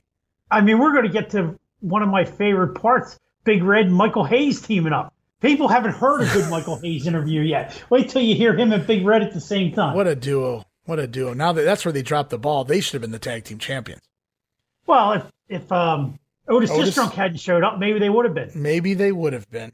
Good call. So I did more digging on this IWL because, as you know, if you head over to Facebook, lots of great uh, uh, Facebook pages uh, dedicated to old territories, including Georgia. And there's a lot of people who remember the IWL much better than than uh, you know the research I could find on it. And most of their complaints were basically the same thing. And I, and I wrote it down here. Uh, I'm paraphrasing what a lot of the complaints were. They said the TV was terrible. Almost every promo alternates from Thunderbolt Patterson to Jim Wilson. Now that I can verify. That was on the TV we got to see, Jamie.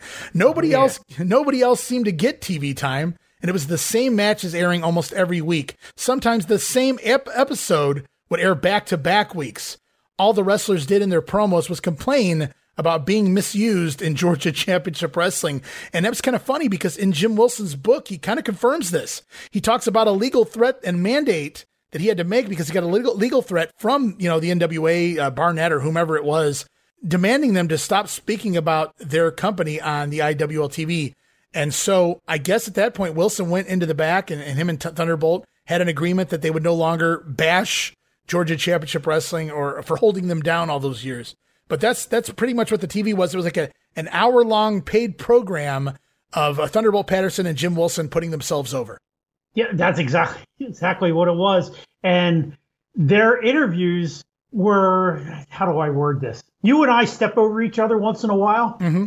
but all four of those guys at one time were stepping over each other, and you didn't know who the main who was actually supposed to be talking at the time.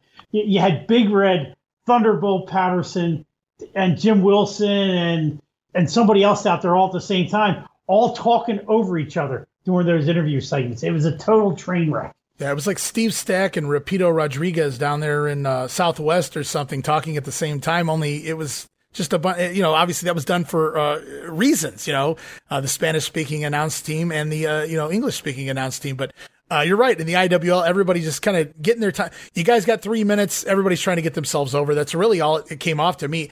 It really felt like an infomercial, uh, and, and not and wrestling. You could argue was TV was an infomercial to get you to the house shows, I guess but this is just not good at all. Train wreck city. And they'd have a match, which was obviously from another territory, and then they just come back and they just start start start yelling over each other. I don't even know who. At the end of the show, there's a short African American guy. They never did say who his name was. I think it was Gerald Finley. Oh, was that Gerald Finley? If if it's the segment I'm thinking of, Gerald Finley was on the show. That much I remember. He, so. he was on there twice once okay. wearing a blue shirt, once without a shirt on, and I had no idea who this small guy was. Yeah, I, I believe, never said I believe you're referencing Gerald Finley. I think. Okay, they never said his name. Yeah, but it, it was Thunderbolt trying. I, I, guess Thunderbolt doing you know doing his uh, due diligence to get some of the African Americans on the show. I believe that's who you're referencing, right? It was a, a black man, right? Gerald. I think it was yeah. Gerald Finley and Big Red obviously co-hosting the show. That was just fun in itself. Um, and who who was the was that Jay West? On that episode? I don't think so. I think Jay West comes it, after that, it, but it might have been. In the very beginning, Big Red says, I'm the host, and this is my co host right here. And it was a tall, dorky looking white guy. I have no idea who he again. was. I'd have they, to go back again. I never caught the name. Yeah, but it's uh it's it's a train wreck worth watching. I don't know if you guys will make it through the entire hour long episode, but it's out there. It's on YouTube. You got to check it out. I mean, and, even uh, the matches they have from the Detroit promotion, right? They're bad. yeah. Well, yeah, obviously Sheik was coming in, so they could loan him some footage. They eventually, I guess, used some Sunbelt footage. I think they might have done it on there. I can't recall off top of my head. It's been a couple weeks since I watched it, but um, they're just grabbing footage from wherever they can because they don't have studio wrestling in the well, IWL. They don't have anything really at this point. All right. So up to that point, they showed th- in this show, they showed three matches of Thunderbolt Patterson winning from what year? Who knows? Right. And then they had the Jay Strongbow match. And then they end up going back to or for the first time going to Suncoast, and you got Al Perez against Boris Malenko. And then that's at, right. Yeah, I remember Malenko's match. Yeah. And then Malenko attacks him with the uh, chain after the match is over. And who runs in to make the save but Austin Idol? Yeah, Austin Idol was down there. That's right, because uh, he was one of the guys that were uh, propositioned, if you will, kind of almost like uh, morphing all of the outlaw territories into one big thing here it doesn't it doesn't work, but it's kind of interesting. ICW. I've never seen any Sun Belt before, so that was the first time I got to hear Don Curtis on play by play. He wasn't bad, but he was no Gordon Solie. Right, yeah. So you had Don Curtis's territory, you had Poffo's territory, you got Thunderbolt Patterson, you had the Sheik who had a territory. It's everybody who's not really, you know, uh, in good favor right now, good standing with with the NWA. They might have been able to do something if you know if you had one leader and and, and their names weren't Thunderbolt Patterson or Jim Wilson either. You need, and we brought up the name Lars Anderson, right? Who had the the World League Wrestling, which was airing on that old satellite program network. Yeah, the WLW. I think there's a little at, bit of that on YouTube as well. At the time, yeah, I used to watch that every Saturday. That's where I got my first exposure to Randy Savage. Very cool. And since the IWL can't make it to the Omni guys, they settle for small towns like Rome and Cartsville, Georgia instead and I'm not really sure where Cartsville is off the top of my head, but Rome, we just saw Tommy Rich and Harley Race come through Rome, world title match, right?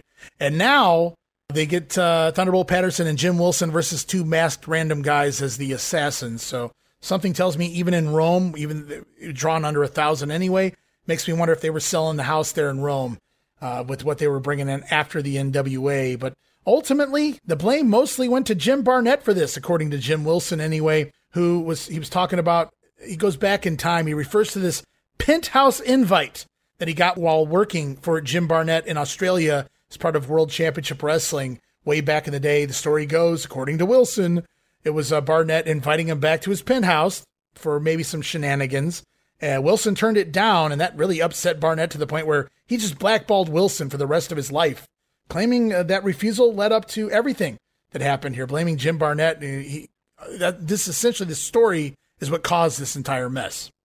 I mean, this could have been Jay Strongbow starting this promotion and not Thunderbolt and Jim Wilson. And the NWA would have did the same thing. Right. They would have crushed them. Yeah, it's it's uh, they would have done whatever they you know we've seen that time and time again. Guys trying to upstart a new promotion, not just here in Georgia, but in a few other places as well. Knoxville had happened. It killed the whole town, obviously dead. But once Roop and those guys left and tried to start up their own thing, uh, All Star against uh, Ron Fuller and company, the NWA they saw Ron needed help. They started sending in the troops from the other territories, had you know stacking up the card. It wound up killing the entire territory for both promotions but they they made sure that they weren't going to be overtaken by this secondary promotion. Obviously, this happened way back when. You know, the story goes Barnett came back from Australia specifically to put Ann Gunkel out of business, and eventually they loaded up the card. They started sending in talent from out of the Georgia territory to just just stack the box, so to speak, and put you know uh, Ann Gunkel, the All South territory, out of business. You know, if you want to believe whatever you want to believe, they they didn't really have to do much here, and IWL is uh, over before it begins. And this is probably why, if the, the story is true with Ted Turner, with the conditions for them to get onto TBS, he didn't want to deal with it. You're, you're only talking six years after the last war just ended, and he probably didn't want to get in the middle of it again. Yeah, I guess Turner just put the kibosh on all of this. He was like, no, they're not going to have a, a, show on my channel, at which he made a mistake. You know, he had to deal with Ann Gunkel and things before. He couldn't really do anything about that. Uh, but this time it wasn't happening, and he, they weren't even running commercials during their shows, which is, you know, to say a lot. No, no localized uh, commercials to air during GCW TV. Very good business decision. You know, I can see Vince doing the same thing and people crapping on him for you know eternity.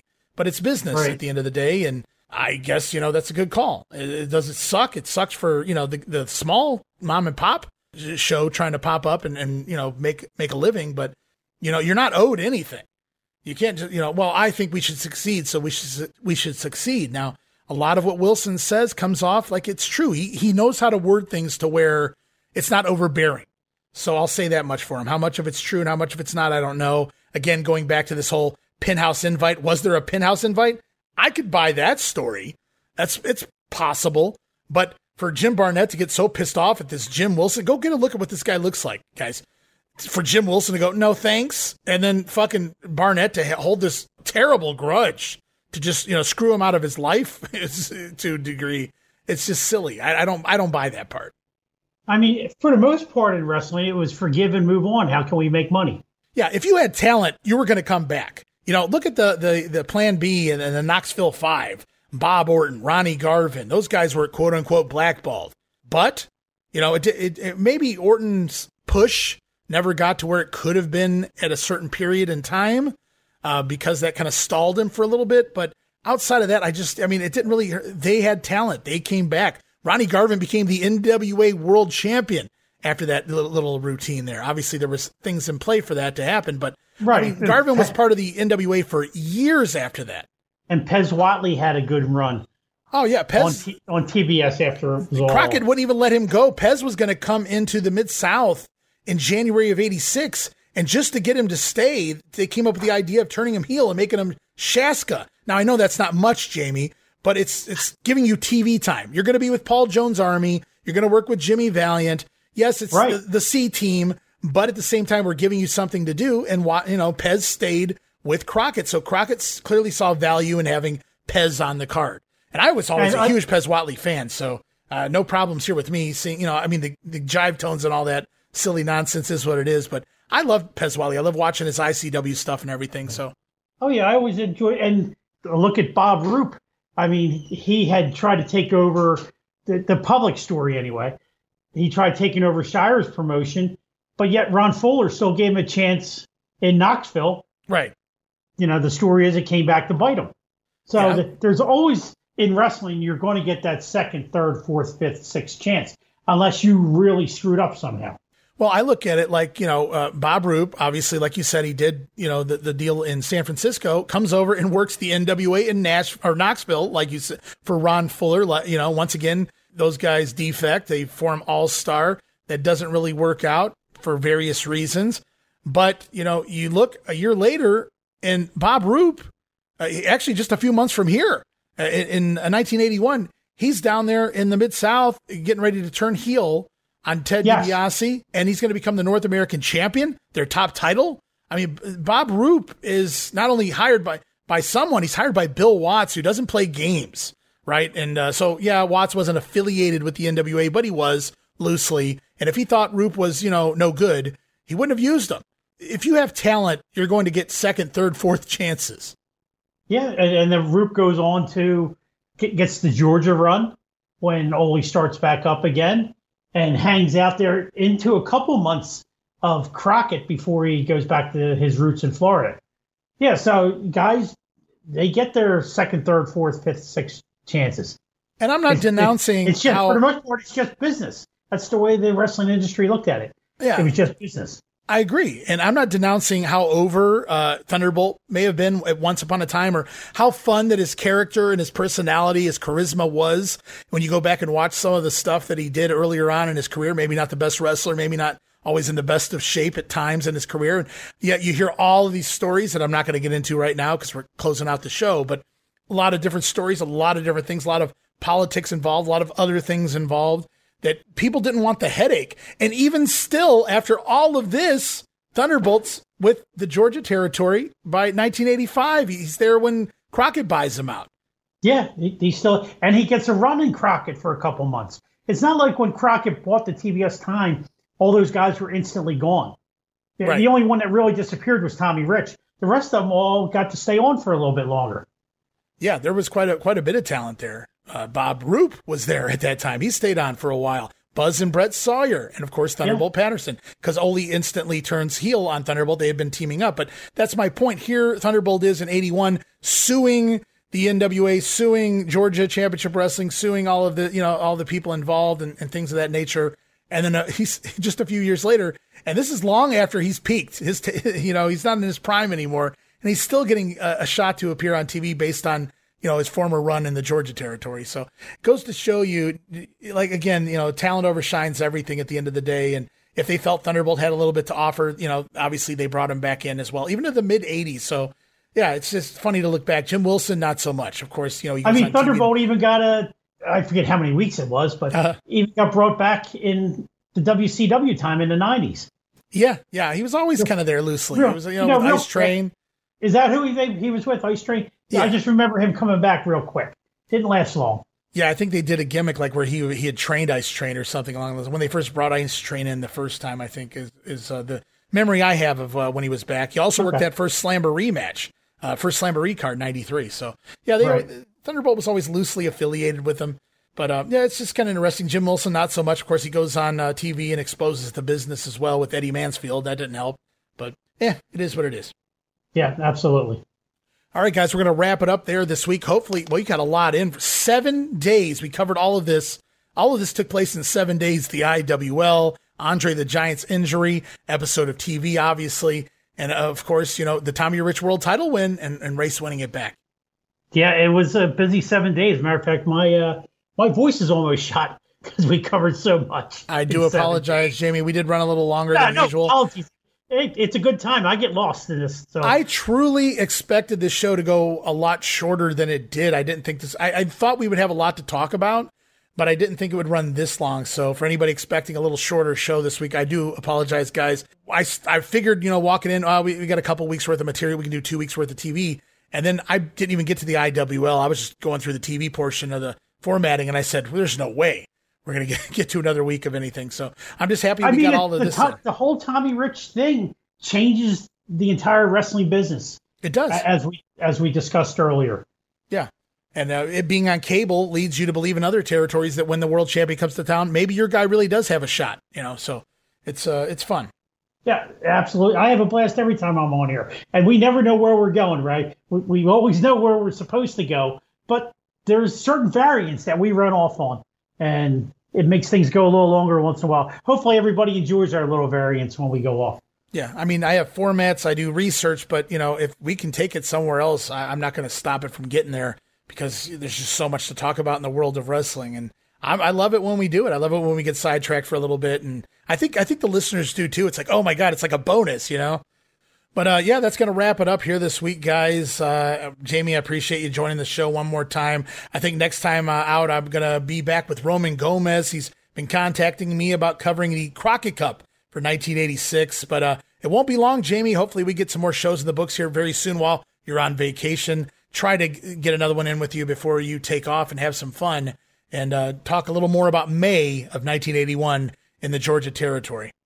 Yeah, because May is another transitional month a lot's going to happen. It's going to shape the future of Georgia Championship Wrestling. Yeah, I believe we're going to be switching bookers here very shortly, and just a lot more coming. Uh, American Dream coming back into town, baby, and so much more. But Jamie, just want to thank you again for being here this week. Thank you for running along with me. I had a blast. All right, no pleasure. And uh, be- before I go, I just want to let everyone know that I just returned from another uh, trip out on the other ship. If you get a chance, please check out the other ship uh, podcast with Chris Spiker, Drew Samuels, William Mer- Merriweather, and Michael Herrick. We just spent two weeks previewing SummerSlam and reviewing SummerSlam. And their next couple shows, they're dedicating to music and everyone's favorite subject, especially mine, junk food. You can't go wrong. So if you get a chance, give the Other ship podcast a listen. Always some fun topics there. And it's kind of like when we go off, you know, off the rails, they, they you know they don't mind moving around and discussing various things. So always a fun time. You never know what they're going to talk about over there at the other ship. And uh, Jamie, uh, I hope you're having a blast over there with them. But I want to keep you here on Regional Rasslin' as well. So uh, don't don't overdo yourself. If if you ever need some time away, we will we welcome you back anytime here uh, on Regional Rasslin'. Ray, this is my first home. I'm not going anywhere. well, we appreciate it, Jamie, and we will talk to you soon. We'll be back more Regional Rasslin' on the way, guys. All right, that's going to wrap it up here this week, guys. Going to be back here soon with Jamie More Georgia 81 on the way. But also, next episode, Roman Gomez back to talk Crockett Cup 86, and I, for one, can't wait. So until then, you can follow me, Ray Russell, on Twitter at Rasslin Grenade. That's at R A S S L I N Grenade. And I'll be back soon with more Regional Rasslin' as we continue to talk the territories.